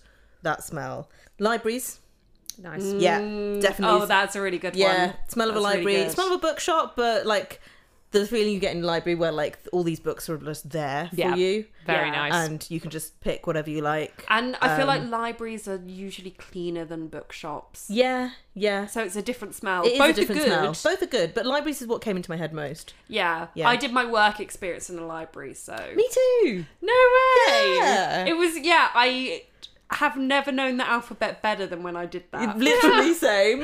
Like I would spend the first few days like reciting the alphabet. yeah. song to And then myself. after I'd be like, yeah, this comes after this. Yeah, I have yeah. never learned that skill, so that is Oh impressive. yeah, no, you had to d- work in a library. Yeah, yeah. My husband, obviously. Um, Yeah. people But do. what have... Hmm. does he smell of? I don't know. He smells of him. Bring him here, let me smell him. sniff sniff. We actually haven't met him yet. No, I know. I'm I gonna know. I sniff need to him get when you I guys first over meet to my him. place. Okay. I'm sure he'll love that. Mm. And then the last one I came up with was it's quite specific. It's violin rosin. So you put this stuff onto your violin bow or viola bow. I'm mostly a viola player, and it makes it gives it friction with the string. Right. Um, and you have to keep applying it, and it kind of comes off when you play. And it's got a very specific smell. So it's lube. no, no, it's uh, the opposite. So it's like gymnasts when they chalk up. Yeah, Yeah. that- it's more like that. Uh, Okay. Yeah. Cool. It's anti lube. I know what it is, Yeah. and I can imagine what it smells like because it's like a wax, isn't it? Or is it not? it looks waxy? kind of like a wax, But it it's isn't a more like a kind of. If you look at it, it looks like kind of amber, okay. but it kind of comes off onto your bow Yeah. as sort of a powder. That's a really good one. So it just makes me think of just the joy of playing in an orchestra Yeah. and making music with other people. So yeah, Yeah. that's my fourth one. To be fair, yeah, that's inspired me. I maybe would add like guitar strings, not because I mean I have played guitar before, but mm, not since I was like fourteen, but because that is a smell I associate with my dad. Yeah. Yeah. Okay. Nice. Hannah, have you thought of any? Yet? Mm. I have thought of. Have some. you thought of I don't any know that the order are they're gonna inspired appear in. by Original? Oh us. um, yes, um, the top one, which is the only answer I knew 100% going into this, was old books. Old books, which I know is Yeah. essentially smelling the mold spores. I do understand that. I don't care. I literally will be in secondhand bookstores, and if I see a really old one, like 50, 100 years old, I pick it up and I'm like, like it's like a drug. I, I would pay good money to take you to my grandma's house. I would sniff every book. because she has a third floor that is one room, just like all of the walls head to toe books, and most of them are like vintage old books. Yeah. 'Cause she'll I'm love sorry it. I, I have stolen kind of one of yours, but I fine. would have come up with it. It's not the one the purpose my mum wears now. It's the one she wore when I was a kid. Yeah. And it used to she used to wear it not every day when she'd go out to dinner or a dinner party or to the pub and it would mean like I used to be obsessed with watching my mum get ready for a night Mm-hmm. out, and I used to think when I'm older, I'm gonna have dinner parties and I'm gonna get to the pub, go to the pub. And but yet, it also meant I have spent probably over a year demanding that you host a do dinner I have party. a table? we don't care. We will sit on the floor. That's not what I Oh, want. it's I fine. want I want a table. I want a table. Yeah, you need. A t- I'm, I'm kind of with Hannah. You need a table. the, for the dinner Okay, but party then- that I want of my dreams. I need a table. No, but like, at least do something. Because at this point, I, I do had- do many things. I host lots of things. So yeah, and it also used to mean that I was going to get a babysitter, which I used Yeah. to really love having a babysitter. So like, it just that is one of my strongest like links to memories. Sense. I do. Yeah, I do agree. Because when I say my mum's perfume, because yeah, she's got a few. I would say it's probably like her like going out Going out, one yeah. that I remember really specifically. But what I al- also used to love was when I used to babysit when I was a teenager, and then you would get to like. This could sound really weird, but you would like you'd see the mums all glammed And they'd up, be and so they'd be excited. wearing their their like, perfume, their and it was their perfume, household and like thing. the kids would be really excited. Yeah. like you'd get to l- see that snippet into to like someone else's life. other yeah. people's formative memories. Yeah. Yeah. It is such a formative memory Yeah. of mine. So I'd say that's a big one. I mean, I feel like I've got to throw Neil in, but I don't feel like he has. I couldn't tell you what smells of What? Neil. Coconut. But do you like? You think Neil smells of coconuts? You just go around sniffing Neil. That's No. his hair cream. yeah. But that's not. He's only started wearing that in the last year and a half. That's not I guess. Neil. Because, yeah, I've known him less time. But, yeah, because normally, like, I hug him and I'm always like, he smells amazing because he smells a coconut. Yeah, that's his hair curl cream. But he's only started wearing that the last year and a half. So that to me isn't Neil. But no, I don't actually. Think, Okay, like, what about, like, I feel like vinyl has a smell and Neil must smell of vinyl. He doesn't smell of vinyl. I'm sure actually if like I properly concentrated on it, there's probably something I'm not noticing. I'm sure Just there is and start it's comfort. sniffing Neil more is Um, the Yeah, lesson here. basically. And then the only other ones I can think of are more vague, but some of my favorite smells are, and they're so like wanky, is like the smell when it's been hot and it happened last night, when it's been hot and then it rains. Ah. There's a really specific yeah, there smell. is a specific smell. And then one of my favorite smells of the world is when you blow out a nice scented candle and the, s- the, the smoke. oh, that sort of Yeah. burny. the yeah. burny, burny, smoky yeah, smell. Agree with that. Cool. Yeah, Hannah's an arsonist. Yeah. maybe I would change. Yeah, because I was trying to think. Because I love like Christmas as, as like a whole period. Yeah. So maybe I would. Because I was trying to think about what encapsulates. So maybe not Christmas tree, but maybe you know when you go outside. Yes. In like October, November, and you're like smells of Christmas. Yes, I love that. And I can't identify what it is, but I Yeah. love that. Yeah. Maybe that smell. It's that kind of mulled wine smell with like cookies. yeah, but like maybe- even the weather. Sometimes you just go outside and, the it, weather like smells. it's getting the crisp cold It's weather. the crisp. Yeah. You go outside No, I and know what you're you like, mean. Yeah, the seasons Yeah. have changed. I can. but smell I can it. also yeah. smell it in the air when you get the first hot day of the year. Yeah. There's or even warm day, like the first day of spring, you can smell. Yeah, because another thing that I like thought about but didn't put in was like freshly cut grass. in I the did summer. think of that. Yeah. That's one of Hermione's, isn't it? Yeah. No. Yeah. Yes, it is. Yeah. but that's why I didn't put it in. But it's true. 'cause, again, it kind of reminds me of like childhood. I'm just like Mm. I'm just thinking about like the only time in my life that I've been happy. Maybe I no, but should also have your put a cup of scents tea are into actually. mine. I we- I was actually talking about this with some friends the other day. Your scents are actually more heightened and linked to memory you're, when you're a child, which is why kids can do this fucking bizarre thing where they can identify each of their classmates by their jumpers. Oh. And like every kid has this experience of being in school and being like, whose jumper is this? Oh, it's this And person. everyone knows whose it And is. everyone knows who it is. And you don't retain that to adulthood. My friend, who's a primary school teacher, and she's like, yeah, the kids can do that. The kids can do that. And we were looking it up and talking about it, and it's because children have a more heightened sense of smell than adults, which is why kids can do that, which is also why you think smells from your childhood are so attractive because they're so linked to your core memories because your memories weren't forming very well, but Yeah. also your sense of smell was heightened. So Snugcorn then starts his talk, and I've, I've written, I've done one of your notes. I've written just the word libacious, which I'm pretty sure is the first name of the person that's written the textbook. Which, like, J.K. Rowling had this habit in book one of naming the book writers after, like, so Yes. obviously to do with the subject, but by book six, it just feels silly. Like, you can't call the person that wrote the potions textbook libacious. That feels stupid. yeah.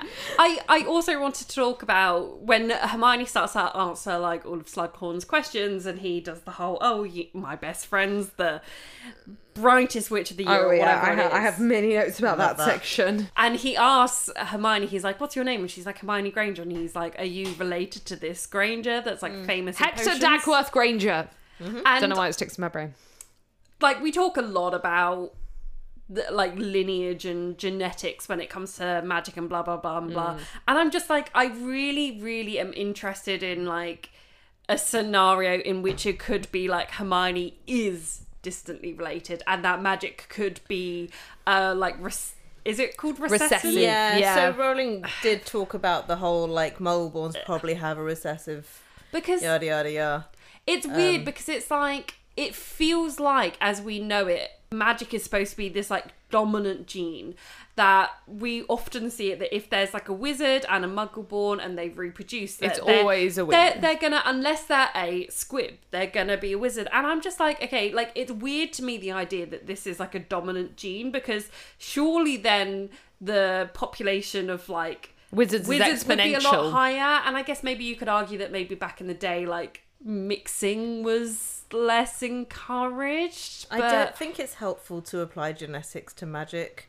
I don't like it. Mm. The problem personally. is J- JK has, tried to because tried to. The, the way that it's sort of explained in the book is that the purebloods are very very wrong when they think that they should only mix with purebloods for the best magical lineage because actually that's making the wizards die out and they should actually to keep the race going breed with muggles as much as possible is kind of paraphrasing the books which is gross but yeah does raise the question that muggle uh, wi- wizarding is therefore exponential so eventually they would become more than muggles we are going to see an example of this book where they if when they keep inbreeding, it doesn't go great. no bad very very bad She tries to say that it's a recessive gene and something something something. She tried to do the whole. She doesn't try and do it in the books. To be fair, she doesn't try and go on a whole genetics thing in the Yeah. books, which I'm very very glad about. But she did try and explain it and outside and obviously with a really really like GCSE E level knowledge of genetics. Yeah. It wasn't going to work anyway. I don't like it. I'd actually prefer it if Hermione wasn't related to Hector. Dudley Yeah, Thornton. I, I would Yeah. I would agree. prefer it that way. I'm not saying that I want her to be. It's more that I'm interested in that, like, being explored because it's just odd to me that it's like, yes, like if a muggle born and a wizard have a baby, it's going to be a wizard because then it's like, why are there not more wizards? That doesn't seem to Yeah. make a lot of sense. Therefore, like, if and it's never explored if a muggle born and a wizard have a child and that child does not have magic is that just a muggle born or is that a squib we never really get that answered and then it's also like okay say say that you have like a muggle family and a wizard marries into that family surely it's only the immediate family that get to know therefore could you not in theory have if you went far enough up a muggle born child's Oh yeah, that they would family have tree, heritage and it would. that they could have heritage wizard heritage Hmm. But that they because wizards didn't are- know about 100%, yeah. because it was secret to a large majority of the family Yeah. and that at some point either there was a muggle born with a wizard family or a squib with do you see what Yeah, i mean yeah, yeah, It- yeah. it doesn't make sense because we never get that answered if a wizard and a muggle have a have a non-magical don't child want is that a those squib or answers. yeah, I I don't think I don't want, want- those. I don't answers. want I don't. the- I don't like. I the, don't. It smacks I of agree. eugenics. It smacks of like I do agree, but I just find it weird. Like, I find it weird essentially that we get given this label of squib for someone born to magical parents. Yeah. Because to me, that's what that's what my issue is is with the entire label of squib because then it implies that if you have a magical parent or grandparent, blah blah blah, that you then have to have magic because that doesn't actually make sense. And she does bring tiny elements of this into the text. I think it's Hagrid who says, "If we only bred with other purebloods, we die out." And it's like, l- l- it's bleh, wrong. bleh. Let's not make some sort of Muggle breeding program. Like, Yeah. bleh, blah, blah, blah, blah, blah, blah, blah, gross.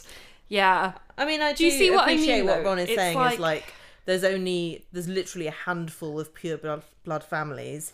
If they didn't start marrying muggles or muggle borns at some point, they would be in serious trouble. Yeah. like the Gaunts are. Um, Mm. So no, I get his point. I just I don't think we want too much of this. I don't think we need this kind of. Yeah, and I kind of like the randomness I would of prefer- muggle boards because it kind of implies that it's like a, it almost implies if you want to break it down to genes that it's a random mutation which i Yes. quite like like I like that, that. that, that magic is a random mutation i really like Yeah. that And I like Yeah. that as well. But then I just think that you surely have to have muggleborns coming from a muggle and a wizard. I don't understand why the wizard gene is in the text presented as the dominant one when No, surely no, it they, isn't. She said recessive. She said recessive. That's why it passes through quite and quite often, more often passes through to yeah um, muggleborns, and less often, you know, you, you don't get squibs so often. It doesn't it doesn't make a whole lot of sense, frankly. It doesn't. Um, but Because I just, I don't know, I would have liked to see in the text at some point someone where it's like, it's not that they're a squib, it's that they had both a wizard and a muggle parent and, and they just didn't presumably, get like the, the, magic Creevy gene. brothers, there's two of them in a muggle family. So presumably the Creevy brothers, it seems quite likely to me that they had some sort of wizarding ancestry. a hundred yeah. percent if there's two of them Um, There's then two of their brothers. yeah and yeah It's- How can they not be? But that's the opposite of what, what I mean because they have m- magic. I would like to see someone that was born without magic but More had squibs. a magical parent. More squibs. but wasn't But like, a squib but that's not a squib because they because they got It's, their mum's it's just genes that who they was a just muggle. didn't get the magic gene. It's Yeah. not that they're a squib. Do you see Yeah. what I mean? Yeah, I do yeah, see what you yeah, yeah, mean. yeah. It's like what what the tech because there's also a confusing line of what the tech calls half blood, which someone once mapped out because Harry is a half blood, even though he has two wizarding parents. Yeah. And to become a pure blood, it would essentially have to go through at least three generations of pure wizarding. So there's a confusing mix of what half blood is compared to Yeah. pure blood but you mean a half blood in the purest sense of wizard and muggle have a wizard and muggle child But I just mean if they just had one child. Oh, okay, fine. And it just didn't have magic because why is it all of all of the ones that we see in the text are that they had like say like a muggle and a wizard parent Because we're and they're always from the wizarding point of view. That's what it's, it's all about the lens. yeah, you're but then looking we through, get isn't it? squibs That's explored, why. but squib is always explored from the point of view that they had wizarding parents That's and then what I they mean. had it's explored no from the wizarding point of view, But then but in we which have any wizarding parent giving birth to a, a non-magical child is viewed as a squib is there that child is then a squib But because then- they have a magical parent. but then and That's because the magical perspe- is that's the a dominant perspective gene. thing. I'm not yeah, saying it- you're wrong. No, Yeah. no, no, no, no. But then that's what I'm saying is that I would have liked to had that explored. That it's not necessarily that they're like a squib because I think that entire thing is just flawed. But that it's like there needs to be that in between where it's like it's not that they're a squib. It's just that they just didn't get magic. You know, Yeah. Because I, I just feel like squib is this like thing in the society that it's like oh no you're a squib that's a bad thing. But it's like there needs to just be some that just didn't get magic. Yeah. Surely? I think the other thing is we're seeing a society that currently at the stage that Harry is looking at it is extremely flawed and broken. Like Harry is still viewed as lesser when you toss it all up because he's half blood and Ron despite the fact he's pure blood is viewed as lesser because his family like and interact with muggles. We're seeing a society which is not just internally prejudiced but outwards we're fine is outwardly horrifically prejudiced. Like we're seeing a society that hides squibs under the rug, so we're not going to hear about it because shove them away, like they don't exist. But we're going to hire one as a cleaner because that's fair when we live in a school of magic. Like Yeah. we're seeing a society at its most broken, which she doesn't fix throughout the book series. Yeah, I think that she, as she likes to do, with the in- entire inclusion of Squib, opened a can of worms that she no, no, no, no, like it. no. wasn't able to handle. Yep. And yeah, with the whole like Granger thing, I'm like, I'm not saying that I would have liked to see that. I'm more like, I think that it's interesting to think about the fact that surely there are some muggle borns that did actually have wizarding like relatives that they just thing is- didn't know about. Yeah. She was making direct parallels to the Nazis and their classification of people Mm. as Jewish or not Jewish. That's basically what it comes down to. Yeah. Yeah. That's that's her direct comparison. Like it's really, really, really direct. Yeah. And so it's not actually like for the Jews. It wasn't about genetics or blood. They, in fact, the Nazis really, really struggled to find any kind of genetic or you know biological component that made someone Jewish because frankly Yeah. that's bullshit. Yeah. Um, and there is no biological component to race. That's been proven over and over and over again. Um, and so this is all about societal perception. It's not about genes. It's about how people view people. Yeah. The thing is, J.K. Rowling both made the series what it is, like the the, the most famous piece of culture it became. Because she intertwined the wizarding world with the muggle, therefore the real world, so heavily. Like, that was intentional. But what that obviously does compared to a lot of fantasy series is blow open these wide, massive questions of, but how does that work? But how does that work? And the only reason we have those questions is because we can relate into it because we are the muggles in this. But like, that is one of the reasons the books became so famous because they're so relatable. So she she set herself a massive double-edged sword by doing this. Yeah. But yeah, this is all because Hermione answers a load of questions, and Mm-hmm. Slughorn's like, Are you related to this? She says, No, both my parents are muggles. So then Slughorn goes, Oh, this is the friend you were telling me about. And he quotes the line directly, My And then best Ron- friend. And Ron. What was that, Hannah, in English? I just. okay, so Ron Oh, is then like, if he had asked me, I would have said that. would have Oh, I would have said that. Such petty jealousy, Oh, yeah. Ron. And Hermione's sitting between them, like, Harry, did you? And then she's like to Ron, oh, Yeah. shush. Like, I just love it. Like, Yeah. I I also, do- Oh, God. I love watching like the and I'm picking up it's one of those things I'm picking up on it more as we kind of do our in-depth read as we always say but the kind of like phases that Ron goes through where I feel like at this point he has kind of slightly realized that he has feelings for Hermione. Yep. And he starts to get annoyed that he's not doing the right thing. Yes. He then goes through the phase of Oh well, fuck it! I'm fucking this up anyway, so I'm just really gonna fuck it up. Yeah, Like, I've I'll already sabotage ruined it, so I'm just gonna Which, ruin like, it more. Giant mood as a perfectionist. You know when you're like, I'm not doing this perfectly, so I'm not gonna do it at all. He he does that, Yeah. and then when he starts to go through his, I'm gonna get books, and I'm gonna like work, Learn work this how out." to flirt. And Ah! you, you know who that's really like? Who? Luke and Gilmore Girls. Oh my god, it is. Oh my god, it is. Okay, we'll get to that when we get to that. Yeah. I also think though this scene is really key, not just for Ron's jealousy, but because we know post-textually that J.K. Rowling has confirmed that the last thing Hermione smelt is something to do with Ron. But I Mm-hmm. think that's pretty obvious from the books anyway. And I honestly think from the hints we've got in the books, we've said Hermione was being more mean in book five and a bit more dense about some things, but Ron was the one to gift her the perfume. I think Ron has kind of realized his feelings a bit before that. He's gone about it in terrible ways, denying ways.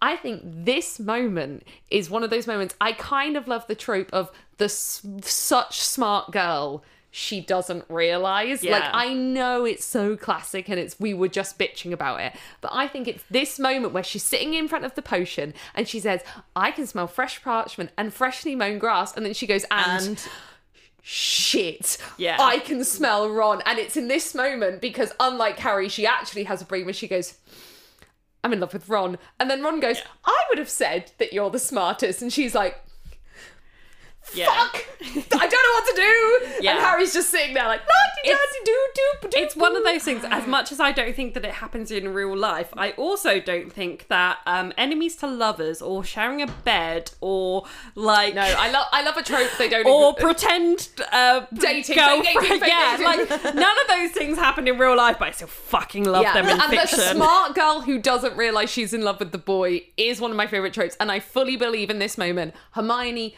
unlike Ron, who has realized his feelings and has gone about it in all the wrong ways, Hermione hasn't. see, I don't. Okay, that's Ah. No. fair enough. I'm happy No. for people to disagree, but this is the don't way I've see that. always interpreted I actually it. see her playing this pretty cool. oh, you I think, Hermione smiled but made a shushing gesture is like her like being like, Yeah, I know you fancy me, but hang on, let's just listen to what the teacher's saying. um, which is very, very Hermione. Um, and I th- I think she knows exactly what's going on with Ron in this moment. I think she yeah, she hundred percent understands what's going on with Ron. She's Okay. been on top of this for a while. She was the one who was like, Well, maybe you should have asked me first to the Yeah. yoga. that is true. That's very yeah. true. And we like there is a theory that I love about how Hermione technically is at this point a lot older than them because Yeah. of the time travel thing. So and she already was anyway. She already was anyway. Yeah, but like at this point, like substantially more in terms of puberty ages. Anyway, so yeah, maybe there's like an element of it's like she's realized before him, but she's also like realized in a way where she's like it the timing's wrong because you're still you know working out how to actually flirt with me and become that person Yeah. So she's waiting Maybe. for him to catch up. yeah, but then maybe it's also that thing then obviously later on where it's like just because she doesn't want him yet, she doesn't want anyone else to want him to have him. Which is like Yeah, she does sometimes a want giant him. mood. I think she she she was going to ask him, or she was trying to ask him to this ball later. Yeah. I know you're going to get to this, I think but yeah, but I and think then at this he goes point and screws up because he got pissed off that she made out with Crumb Years Like, ago. Yeah, Yeah. years ago, and and that's kind boy. of Yeah, but I think at this point she doesn't because she's like he is only just working out for himself Yeah. that he wants me, therefore I don't want him. But yeah, I think then she's le- being, it's quite considerate, just waiting for him to catch up. yeah, but then I, and I, sensible. I honestly interpreted so differently that she's honestly in this situation being the dumber one, and not that she hasn't fancied him, but she's full on being. Or maybe she's she's been like, realising it. maybe she's been like, I do, but it's just a crush. I do, but it's just a crush. I'm never gonna actually fancy Ron, and then she's like, shit, I'm in love with him Yeah. because she's logical. She's like, if I smelt it in the amorten- amortentia, it's real. This Yeah. Mm. is it. This is this is the final deal because I've smelt Yeah. it in the Amortentia. Do you I think hon- it is the final deal?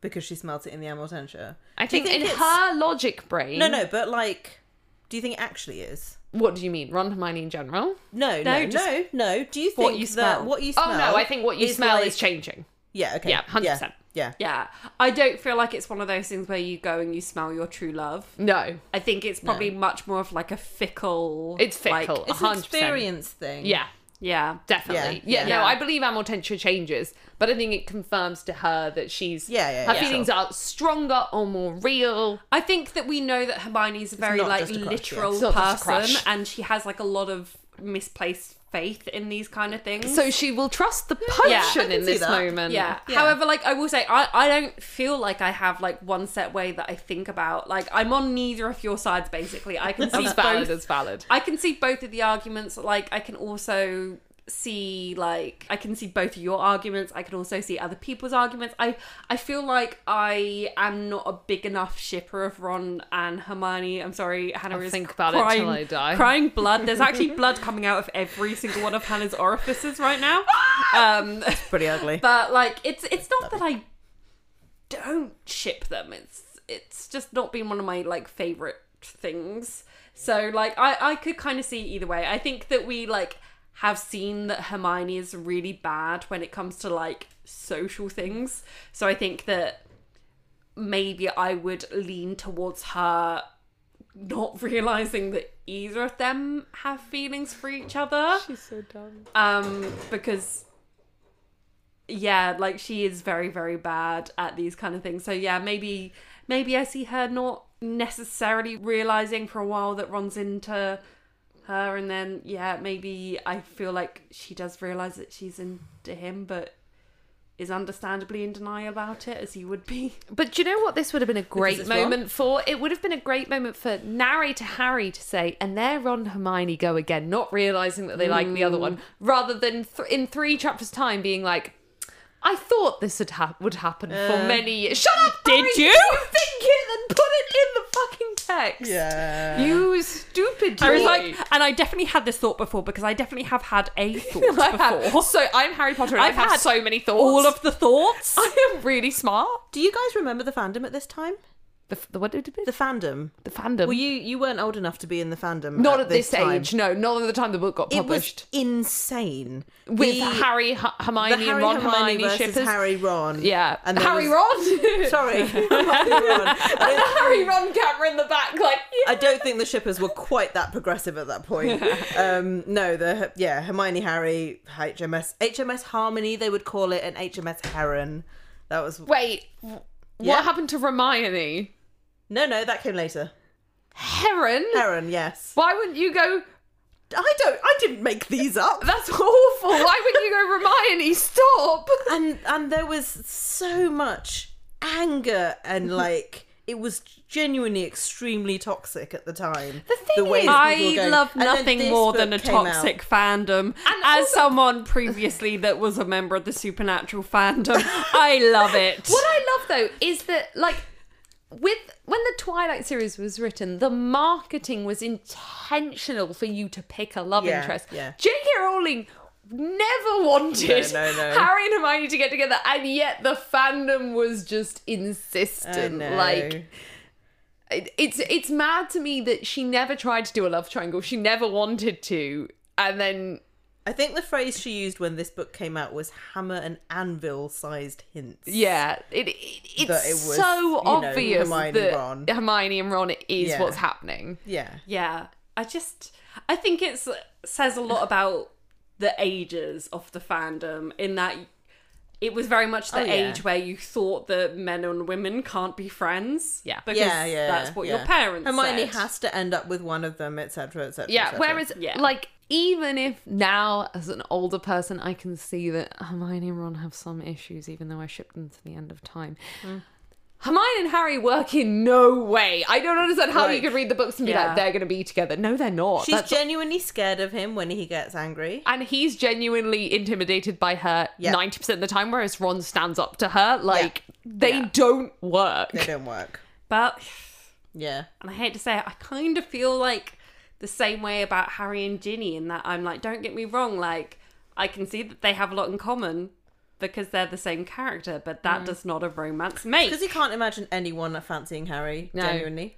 because Well, Harry like, has Harry's no. got, really hasn't got anything going for Harry him. has nothing. Okay. Harry, has, Harry has occasional sass, broom skills, and nothing else. Literally. I mean, yes, he is that person that makes the gym his entire personality. Note him smelling Harry Potter is a gym broomstick rat. or wax or whatever. But like, Harry, please. yeah, I just to me, like the whole Ginny and Harry thing is, it's just like.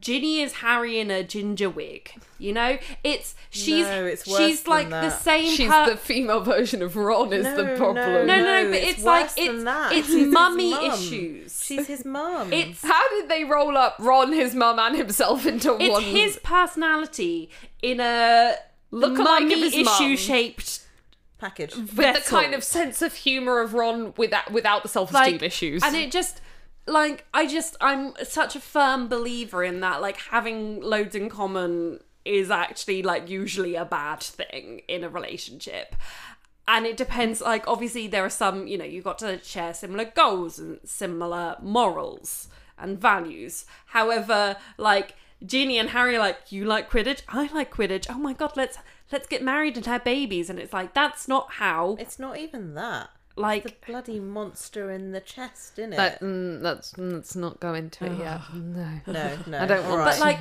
enjoy but- that when you get there. yeah but that's just something that like i never saw whereas i actually feel like then you look at luna and harry and i'm just like oh look they actually balance each other and actually like add something to each other's lives yes i i never realized before this podcast what like a Hoona? Hoona? Larry? Shipper I was. And Uh, here we are. Apparently so. I don't know. The, the more that we're reading into this, the more I'm like, fuck Ginny and Harry. Anyway, they're talking about the love potion to Mm. They bring are. it back around, and I think that's an important line just to pull out now. We don't have to discuss it, but I love that. I think is interesting for what we're going to learn a lot about in book six is love potions cannot create love. Just a powerful infatuation or obsession. And Mm-hmm. I think that's important just to pull out as we go forward. And I think it's probably the most dangerous and powerful potion in this room. and people snicker. And I think, do you know what else I have this It note makes coming? sense that people snicker. Like six, you know, e- six, It does. six years. Yeah, it makes sense that they snicker. but this, along with a few other things that get brought up, I think Slughorn is a fantastic teacher. I have thoughts on this with a capital T. Okay. uh, my, my notes were although pompous, he's a really good teacher. He gets them excited for their year of lessons, which is so important at the beginning of a two year period, and really honestly answers their questions. When uh, someone asks, Have you taken Felix Felicis? Yes, twice in my life. When someone asks, Why do you think it's the most dangerous? Like, What does it feel like? Yeah. Mm. etc. etc. Yeah, He's really honestly answering their questions. He's coming around and giving feedback. He's getting them excited for the two Yeah. years. Slughorn is one of the first example. Well, McGonagall is a good teacher and la la la la la, but Slughorn is one of the first new teachers we've been introduced to, apart from Lupin, who is a fantastic educator. Like, Yeah. seriously good. Slughorn discusses like why certain potions are better with like you know the addition of this or the you know that that counteracts side effects of such and such. Mm. Um, he talks about the characteristic looks and smells of Mm-hmm. the potions. Snape literally never did any of this. He Snape's just version wrote of the teaching- recipe on the board. He didn't even Let's write it. just He went put- like that with his wand. with his wand. Recipe is on the board. Off you go. Yeah. awful, awful. Yeah, Yeah. So, so it. I like it because we are still very unsure of Slughorn. At this point, we've had half new teachers introduce a bad, half new teachers introduce a good. Slughorn ends up being the first true middle ground we've got. He is the true grey. Yeah, we're getting an example of a really good teacher. here. What I can't quite imagine is Slughorn teaching a group of first years because what I'm sensing from Slughorn is he's a very good teacher of slightly older students. but we're not seeing his lessons. I trust that he would also be good at that. I think so. Though what I have an issue is is um, basically um, if Snape had been a good teacher, by this point they would be able to fix the issues with the textbooks themselves. If Snape had been, because Snape is clearly a very, very, very talented potioner. yeah, Snape has So, this knowledge. he that, has this knowledge. He understands potions. There's clearly like a deep, like theoretical level of potions that Snape understands. He is able to. He's able to play with potions. Potions clearly aren't a, like, you get it right or you get it wrong. No. There's there's nuance there. There's you know there's room there to improve potions to like add effects Mm. to counteract effects. Um, and Snape clearly understands all of this, but nothing he's done in the last five years has taught any of his students Yeah. any of this. Yeah. And that's why Hermione is suddenly just like, well, no, I'm supposed to be following the instructions. Yeah, which Yeah. is such a bad way to view potions because it's actually fascinating that potions, unlike the rest of magic, has room for nuance, has room for improvement, for learning, for Yeah. okay, d- what, what. And what I don't understand is what Snape should have been teaching from the beginning is here is what the ingredients does. L- fluxweed And this is does why. this. Laceweed does this. Yeah. Therefore, can you come up with a potion Yes, that does this? that bitch. Yeah. Based on these ingredients. That's how That's what I potions mean, should Yes, work. they've done 'cause- essays on the different ingredients, but they clearly haven't made that link. that Yeah. link yet. Yeah. Yeah, because what I was going to say is I understand that Slughorn is teaching from what we see to like a higher level in terms Yes. of, you know, obviously we have the whole devise an antidote, bees or. God, I'm Uh-huh, I almost said thrilled to get to episode that bit. That is a lot going on in that and, chapter. you know, I'm not saying obviously we're we're seeing a more advanced class here. I'm not saying that Snape should have been teaching that. However, this seems to take the class by like they're like, huh? Yeah. We're supposed to invent a potion, and it, it it's like such a new concept to them. And I'm not saying they should have been taught that. However, what they definitely should have been taught is that this is a thing that it is, is possible to do. Yeah. The like principles should have been set up for them. Yeah. yeah, and Slughorn It should clearly be used adores to- the principles. He likes what the ingredients can do. This is why he's such a yeah. good teacher. yeah, see it it. shouldn't have been used to them in that lesson that you could essentially invent Yeah. uh, potion. I had like more to say on the love potion thing because yeah, I, I love it when fiction and media plays with this idea of love potion. You know whether it can actually replicate real love and blah blah blah. Um, Nikita, I'm right in remembering you have not watched Buffy. No, I haven't. Sorry. No. Okay, so I'm gonna I'm gonna explain this to you guys because it's not in any way a big spoiler, and there are people hopefully, well, no, definitely listening that will have seen it. There's a really great episode of Buffy where there's a male character that uses a, lo- a love spell. But it goes really, really wrong, and it actually does the pure opposite of what, what he meant to do, where it makes every and it's really problematic because it's just every woman in the world, regardless of their sexuality, Nice. um, fall in love with him, aside from the woman that he wanted to, God. Nice. to the point Goals. where he is then like, you know, like followed through the street by like an army of women, and it's like. It's yeah, yeah. Obviously, there's a lot problematic about Buffy, but it's such a good episode in terms of that really like basic level principle of there being another male character being like, yeah, you really fucked up. Like, it's it's a really good use of like love spell, love potion. I do like that in almost all fiction and in almost all literature, anything, love is placed on a pedestal where it cannot be realistically replicated or anything. Love is Mm. always like, yeah, you can create obsession, you can create the feelings of love, but love is something inherent that cannot be realistically, actually created. Like, I find that amazing that I fantasy like writers. that. I know it's a trope, but I like it. I like it. I, I, I like that fantasy writers can come up with dragons and and, and all this incredible things, Yeah. but they're like, do you know what's the most magic, magical? The fact that humans can love and magic can't even recreate that can't because replicate that's that. so fucking cool. Like Yeah. that's so good. Yeah. Yeah. I do like it. However, I do find it slightly reductive in the fact that I feel like there are so many different types of love, Mm. even different types of romantic love, that I feel like it's weird to just say, like, oh, you can't recreate romantic love But you when can't it's like. recreate the other types either.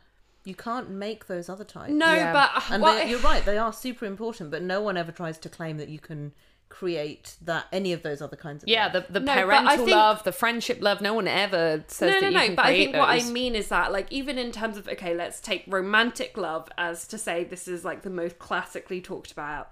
I feel like when you fall in love with someone, you go through different stages and different types of romantic love because there is that stage of romantic love where it is a lot more of like a either like physical or like fickle or like a more shallow form yeah, or which obsessive. is maybe what you would like typically have A love potion for. described as like being a love potion and that's not to say that it's any lesser but that just for like a lot of people that is like a natural stage through love you have that like carnal exciting very surface level like even can be like completely misdirected love because sometimes you can fall in love with the idea of someone and Oh, then yeah. actually get to know them and be like Fuck. It's the honeymoon Actually, phase. no. Yeah, the honeymoon. Yeah, phase. That's what we call it. Yeah. Yeah, but then I feel like there are even like so many different levels of love between that and this idea of this like cosmic true love, which I feel like is the one that is quite often explored in fiction of you can't you can't replicate true love. Yeah. And I guess what I would love to see, and someone let me know if it exists, is you know fiction that actually explores the different shades of love, the 50 shades of love, uh, and like what ones can and can't be replicated. Because, yeah, I feel like it's not that any one of these different stages or types of love are lesser or not. It's that, you know, most people go through a certain path and you go through each of those different stages, and that's like a normal thing. Yeah. Like you can love someone romantically that you've known for a month, or you can love someone romantically that you've known for 50 years. It's going to be a different kind of love, but that's not to say that one is necessarily lesser or more powerful or or more difficult to replicate. Yeah, and, and I think also fiction has a tendency, and so because it replicates real life, a tendency to separate out types of love when love is actually something inherent and we place romantic love on a pedestal that it shouldn't necessarily be on because familial or friend love is often just as important often the same feelings which is why this is then i am taking this higher point to such a tacky cheesy reference, but I still love the moment in Frozen when I realized that it's like true love was actually between the sisters. I was like, okay, for the first Disney movie to do that, I loved that it. was fucking incredible the first time I All watched right, that. Zoe. Zoella. You're right. I no,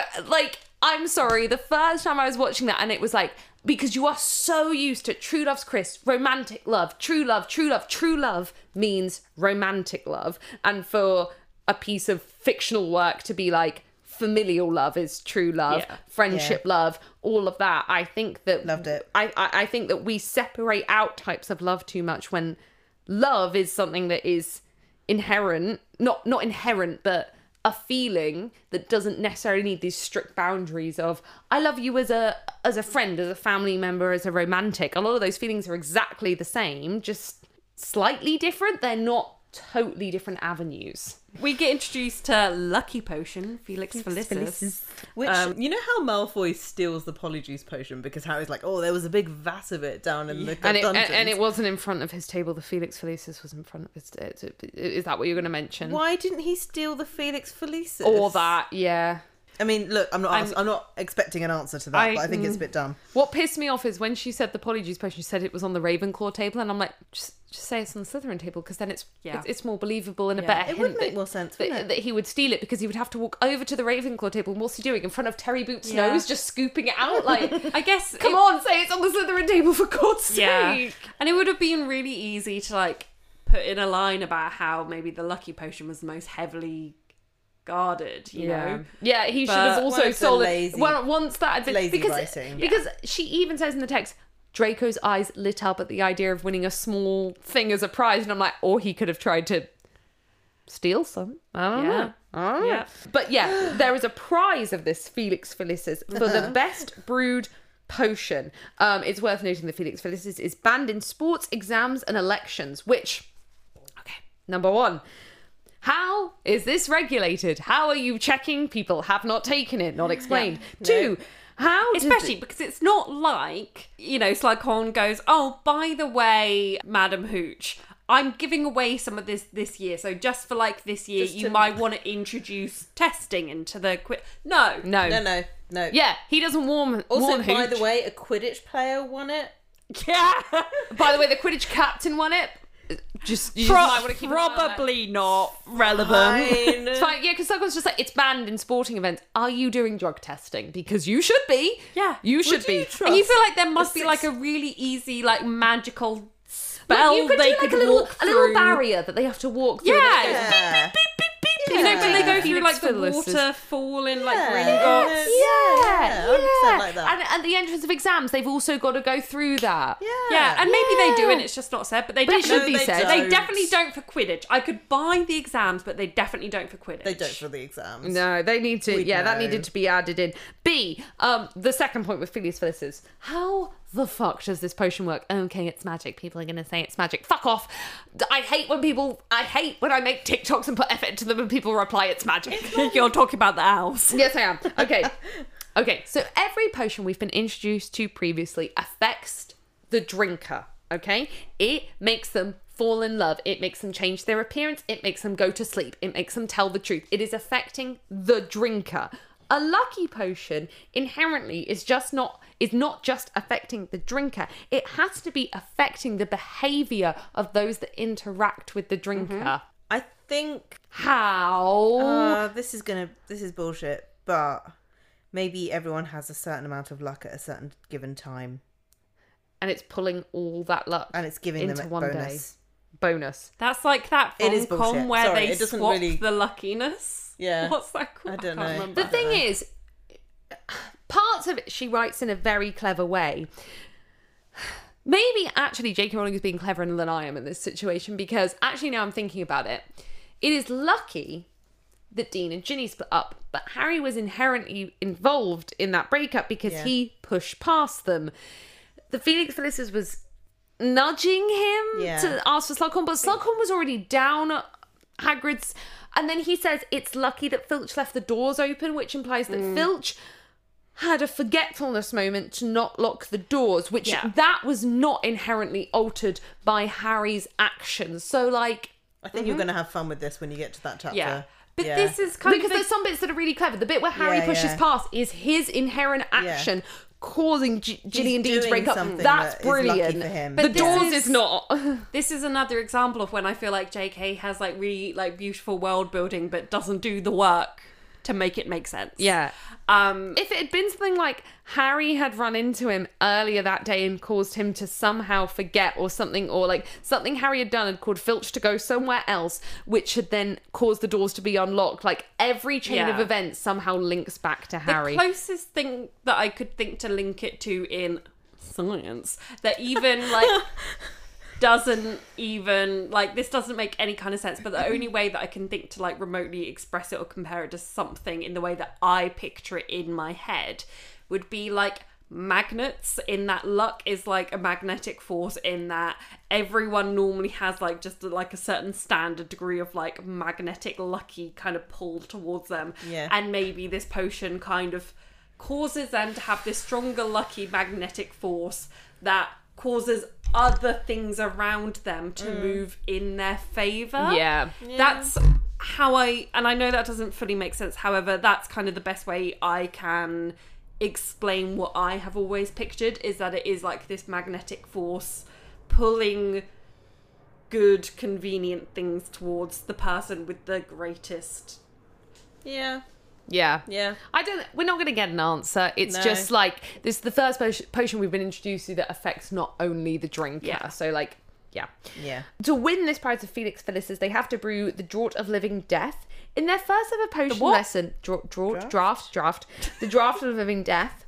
I always pronounce that draft. In their It's first ever because of your dyslexia. You're reading it phonetically. yeah, I know. In their first ever potions lesson, did they have to make the draft of living peace? Is that like a cute little parallel that she's doing, or did I remember. fully make that shit Draft up? of peace, not living peace. I think. I might have made that I- up. I think draft of peace is maybe a thing, but Don't know when. I don't think I could pin down when it. Anyway, yeah. God forbid Hannah researched this. God. But the whole point of this chapter is that Harry says to Slughorn, oh, yeah, me and Ron didn't get textbooks because we didn't know we could take the class. Slughorn gives them two old textbooks and Harry opens his up. I was absolutely fully convinced. So I was reading this with Neil and I was like, oh my God, I have fully made a mistake. So as I've said multiple times, book six is the one I've read least, it's the one I remember the least. Did you picture it like the film? No, not quite. So I Film saw the villain was bit. really good though. Yeah, I I was a gonna really, say- really good scene. really, I really good scene. like that interpretation. So I saw the bit in the film where they're fighting over it, and in my head, I had mixed that with a line from the books that appears in a different book that said they had a silent but furious fight. Which was Harry and Dudley. Well done for getting it that quickly Well, because you I know. was sitting there going, It's me. because I was absolutely convinced that Harry and Ron had a silent but furious fight over the textbook, and because Ron is canonically bigger and stronger than Yeah, Harry, yeah. he won. And I was reading it like, where's their silent but furious fight? And then Neil had to Google the words silent furious fight Harry Potter, and he was like, that's book one. What the fuck is wrong with you? Like, what the hell? No, I get I it. had made up an entire bit that I Yeah. had put in here, and I was, I really like the idea see how that you it got there. could have been Harry Yeah. or Ron Yeah. and Harry got it because he's weaker. I was like, that's such Yeah. a good bit. I want it in there. No, I, I think it's like one of the rare value adds of the films Yes. that it it because it's a funny thing to be funny. like. it's oh, when they look at each other and go, "Are we gonna fight? uh, Are we gonna? are we yeah, gonna fight little over this." scuffle. and, and yeah, and they the ones in really good condition and ones really graffitied, but actually the great. good one ends up so being the good. graffitied one. Like it's a rare good ad by Can I the just say, films. like, the score in that scene is one of my favourite pieces of score of the entire series. I need to rewatch. really it. Yeah, I paying need to rewatch it. I attention. can't remember it I off feel the like top of my I head. watch so much. I'm just so used to the films that I don't blends really like in. process Yeah. the individual moments, and Yeah. then it's why I want to go see. And I know you've seen a few of them, the like orchestra. They are mind-blowingly yeah, good. I really, really want to go because I'm just like I feel like that's one of the things that would actually make me pay attention and not just. Yeah. they they are actually like, I'm kind of like, oh, I'm just paying to see a film over it. No, uh, they are mind-blowingly amazing. Even if you just listen to the score while you work, you Yeah. will pick out things because some bits of score will really. You'll know exactly what's going on in the scene. yeah. And some bits of score, and by which I mean the entirety of the scores for s- books, uh, scene films seven and eight, will give you no idea whatsoever. Savage. Savage. But yeah, this is the first time in six books I've come across something which I had fully transplanted from the films. Yeah. But my brain had gone, no, no, no, because you remember a line from the book. So it must be. Like, I was like, what am I I, love that. reading? I don't know what's happening. I love that you did that. Honestly, I'm like, I'm an expert on Harry Potter, and I was like, oh my god, I've got something wrong. And I made Neil Google it for me. So Harry has this book that has scribbles. Why and has Harry annotations. not got his scales? Because we know he doesn't clear out his trunk. Yeah, he's like, I did bring scales. I'm like, surely they're the same bloody scales, idiot. We know, we literally know Mm. he hasn't been clearing he out went his trunk back up to since his the end of dorm. last year because Yeah. that bit of mirror's still in there. Yeah, and he went back up to his dorm because he had a free period Yeah, yeah. and a lunch break. So he could have like Maybe Accio-ed this is it. why he's been so bad at potions the entire time. Never maybe had he's never scales. owned scales. He's just like- and maybe he Yeah, is is as that right? bad as at like comprehending weight as I am. what a good way to bring the episode all the way Oh, around. such Harry's a- sitting there like, Oh, "Mm, Thank amazing, you. Is this amazing. about and sugar?" Hermione's going, yeah, no, that's the same as a bag of flour. And he's like, but how much does a the bag, of flour weigh? Hermione. I stand by you not being able to tell someone that something weighs the same as a bag of flour. That doesn't make sense. You get different sized bags of flour. I meant a standard one. Clearly, I What? No, clearly no, meant no. a standard The one. kilo. yeah, Yeah, sure. no, to me, it's subjective. Harry is again a terrible narrator because he's internally like, these notes are so annoying. I can barely read the text. This bean really isn't cutting. I'm going to try following the notes. I'm like, Jesus Christ, Harry, please have some sort of like. I love the way. What do you it- want him to do though? but it's the way he's so annoyed in one sentence, Oh, and then literally the next sentence he's like, "Oh, I may as well try it." Like To be fair, I feel like if I it do was this a me- lot. If it was me, if the notes annoyed me that much, I'd be stubborn. It would take me three lessons to Okay, finally then maybe give the you're notes more a like go. Hermione then. Yeah, no, yeah, yeah. Maybe, maybe what I'm not getting is Harry's a completely different personality Harry, type to Harry's me. just like this isn't working. Someone's told me something different. Yeah, Eh, let's give it a yeah, go. no, You know what Harry's I very feel chill. like this is like I feel and this is something that me and Hannah will get because of our jobs. It's like when a social media platform updates and it updates and you're like, this is so annoying. Why have they done it? Because it's like a button's in a different place and I'm like, this Yeah. is ri- That's and then ruined my actually whole like life. like a day later you're like, actually that's a lot better and a lot more logical that way. Yeah. like you just sometimes you got to do the U-turn. I love how Slug- Slughorn's like, I do not expect a perfect potion from anybody. And you're like, Yeah, no wonder, given how shit the textbook is. Yeah. Like, A, is this why meant is the to- textbook so shit? Look, I know this is meant to be like, oh, Snape's this amazing potioneer. This is, ex- you know, showing just how extraordinary he is. But how does it just makes Slughorn look really dumb? And It also, also- the, this implies the textbook hasn't been updated in 30 years as well. Yes. Mm. Like, shouldn't you be updating this textbook? Yeah, But to me, it's annoying because it's not even like it's like, and then you actually you should add really like twenty five percent more of this ingredient, that kind of thing. Like, but it seems like it's the basic skills that are the ones that are like called into question here. Okay. It's how you cut a certain type of bean. To me, that should be a thing in the potion making community. It's like actually this bean, if you just cut it, doesn't cut very well, so you crush it. That's a that's a method So in potion I- making. don't quite agree. I think the the with the bean thing, it's very much like if you do it this way, you'll get some juice, and if you do it with the crushing method, you get all of the Loads juice. of juice. and that's a, like a sort of more subjective way of like doing it later on when it comes to adding the anti-clockwise stir every seven clockwise whatever it is can't remember which way around it is i'm not looking at the right page um that is not subjective that is literally the wrong instructions you know what i mean but Like, yeah, one of because, them- but what annoys me is we have, from book one, clockwise and anti clockwise staring have been a thing, but never once has it been Mm. explained what clockwise versus anti clockwise staring does. And, like, just tell me what it does. Oh, I why is think it different? To me, I don't- those things are methods. They're the, the way that you're doing something. It's not, I mean, obviously, the amount of juice that you get from a bean obviously does affect the actual like ratio of ingredients but it's not like it's like oh actually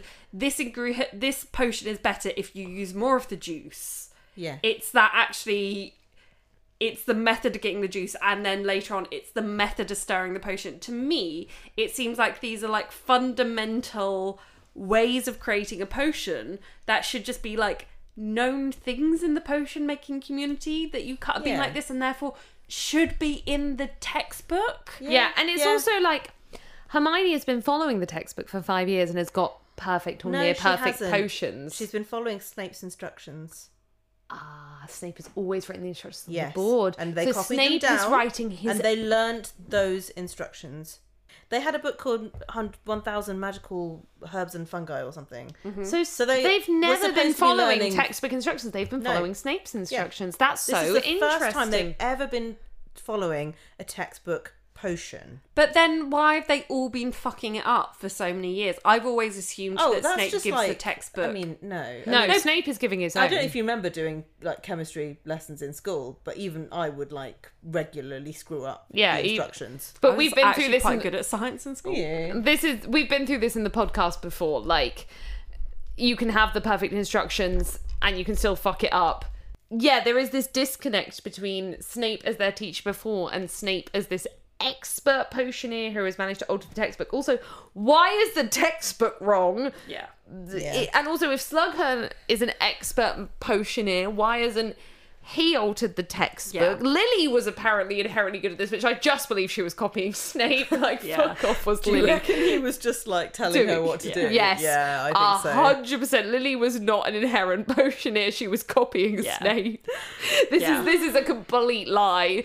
Like anyway yeah. The Yeah. point being, Harry wins, does a fucking stellar job of making this potion with his superior instructions that he suddenly has developed the ability to follow. He then, Ron's like, How did you do that? And Harry's like, Oh, just luck or something. And then later on, he actually explains when Draco isn't around to hear, he's like, yeah. Oh no, I, Oh, I what a had different. book. And Hermione Hermione's like, obviously "How fucking dare goes you." on Really? one about it being cheating. Hermione should be furious that the book's instructions Instructions are, wrong. She, should be mad. The fact she doesn't write a letter to the book publisher Literally. Mm-hmm. that their instructions are wrong is unbelievable for Hermione. She would be Yeah. Yeah. that night getting her parchment out and being like, she is so dear book butthurt. publisher." Yeah, she's so butthurt about the fact that Harry beat her that she cannot see past that to the fact she that also actually can't be happy for her friend. No, no, she can't do that. It's either. not Harry's fault he got a good book, but also write to the publisher and tell them they're wrong. Do something about it, Hermione. Ron's Anyway. just kind of impressed. Harry smells the flowery smell again, yeah. and lo and behold, Aye, aye. Ginny appears. But also, at this moment, he doesn't go, God, I wonder why I smelt that in the potion and then I didn't smell it again now because Oh, no. there is no God- connection between No, brain no. and nose God action. forbid Harry have a thought. It's not until like three chapters time when he's like, I might fancy Ginny. It's like the same hour you smelt her in the potion and you smelt her in real life. You connected the two and you still didn't go, Yeah, I might be in love with Ginny, yeah. You know what he does think though? He remembers this time that she went through this horrible traumatic experience with a book. Thank God, because last time he was just like, mm, Mm-hmm. Oh, you? yeah, what? I forgot. Forgot, sorry. I forgot, sorry. And she's like, convenient for you. Yeah. But he's just kind of brushes it off. Ginny is really good stepping in and being like, why are you following unknown instructions? And Harry's like, it's not like the other time. It's quite a lot like the other It's time, really, actually. really similar It's to the other It's time. really got some quite strong parallels to the other time. Like, well, it's not possessing, but Harry ends up being like obsessive about the book in a similar way Ginny got, and it draws him away from things and like. and it has dark magic in it. Like, yeah, and Harry ends up doing things he doesn't They don't want. know that yet. No, but he ends up No. doing things he doesn't want to do. but at this point, he's like, "Oh no, it's like completely not the same thing." And then in the end, it turns out that it's d- kind of obviously it's not the same thing. It isn't a Horcrux. However, it still very much is like bad things written by a bad evil man. there are like intentional He didn't parallels. need to like cast the spell that said four enemies without knowing what it did. You know? Exactly, No but one then made it's him do like that. No, that was Harry being an egotistical twat in that moment. Yeah. yeah, Mm. But we'll get to that. But yeah, like to be fair, Hermione does a little magical check on it, which why didn't you learn that spell in book two, mate? Like what the fuck is this? Gotta save seemingly- some time. me- Seemingly simple spell that you now have up your sleeve to check the book is evil. It's apparently not. Also, I originally wrote down is this the earliest ever book title reveal? Because Harry, right at the end of the chapter, drops the book on the floor. Yeah. Because he's stupid. And then while all the other characters chatting, he picks it up, but it's fallen open at its first leaf. And it says, This book is the property of the Half Blood Prince. And at first I was like, The earliest ever book reveal. But then I remembered, no, Order of the Phoenix was quicker than this or a similar length into I the mean, book. There were so many introductory chapters. to Order so of many. Phoenix They weren't that I at don't school even know. Mm. yet, but it was a long intro. So it might be similar, but we're pretty early on. It's funny because the, the chapter's trying to set up, oh no, this book, like, it's fine, it's chill. But the book is called Harry Potter and the Half Blood Prince, and, and, and, and the book has written in it Property of the Half Blood Prince. You're like, do you know what? I think as the reader, I think I can work out this book's going to be important. Like, do you know Mm-hmm. what? I think I think this book's going to be key to the plot here. yeah.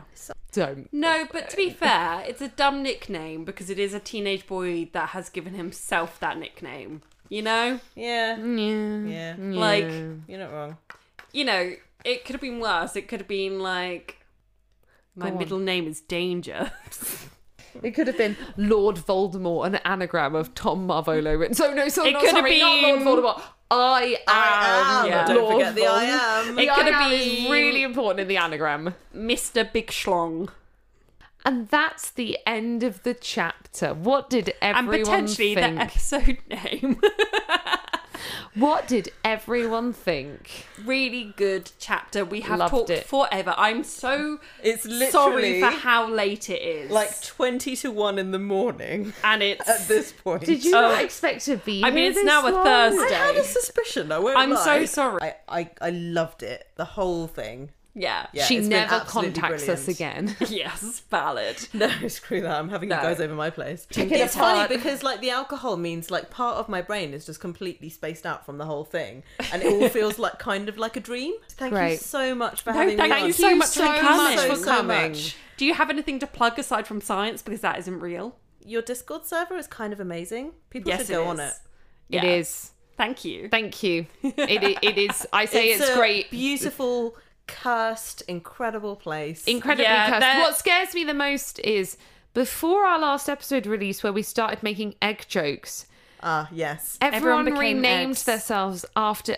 We had Eggs. an egg cult. And But I then, don't um, understand how that happened before the episode about eggs got released. Yeah, and then we started talking I mean, about I can eggs. explain it but to you, then but- mo- more recently, I got everyone to change their profile pictures to these really cursed images from this quiz that I found. Yeah.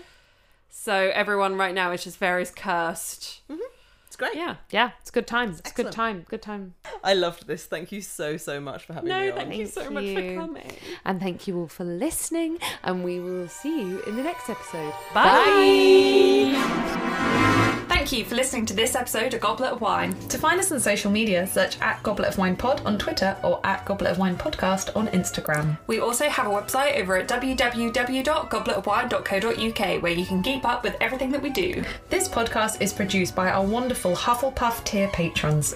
Yolanda, Sir Bandersnatch, Samuel, RMG, Patrick, Nick, Lewis, Layla, Catherine, Christopher, Ashley, Ash, and Emily. If you'd like to support this podcast, check out our Goblet of Wine Patreon, where you can also gain access to bonus episodes, behind the scenes content, and our Discord. Thank you so much for listening to this episode, and we'll see you in the next one. Bye.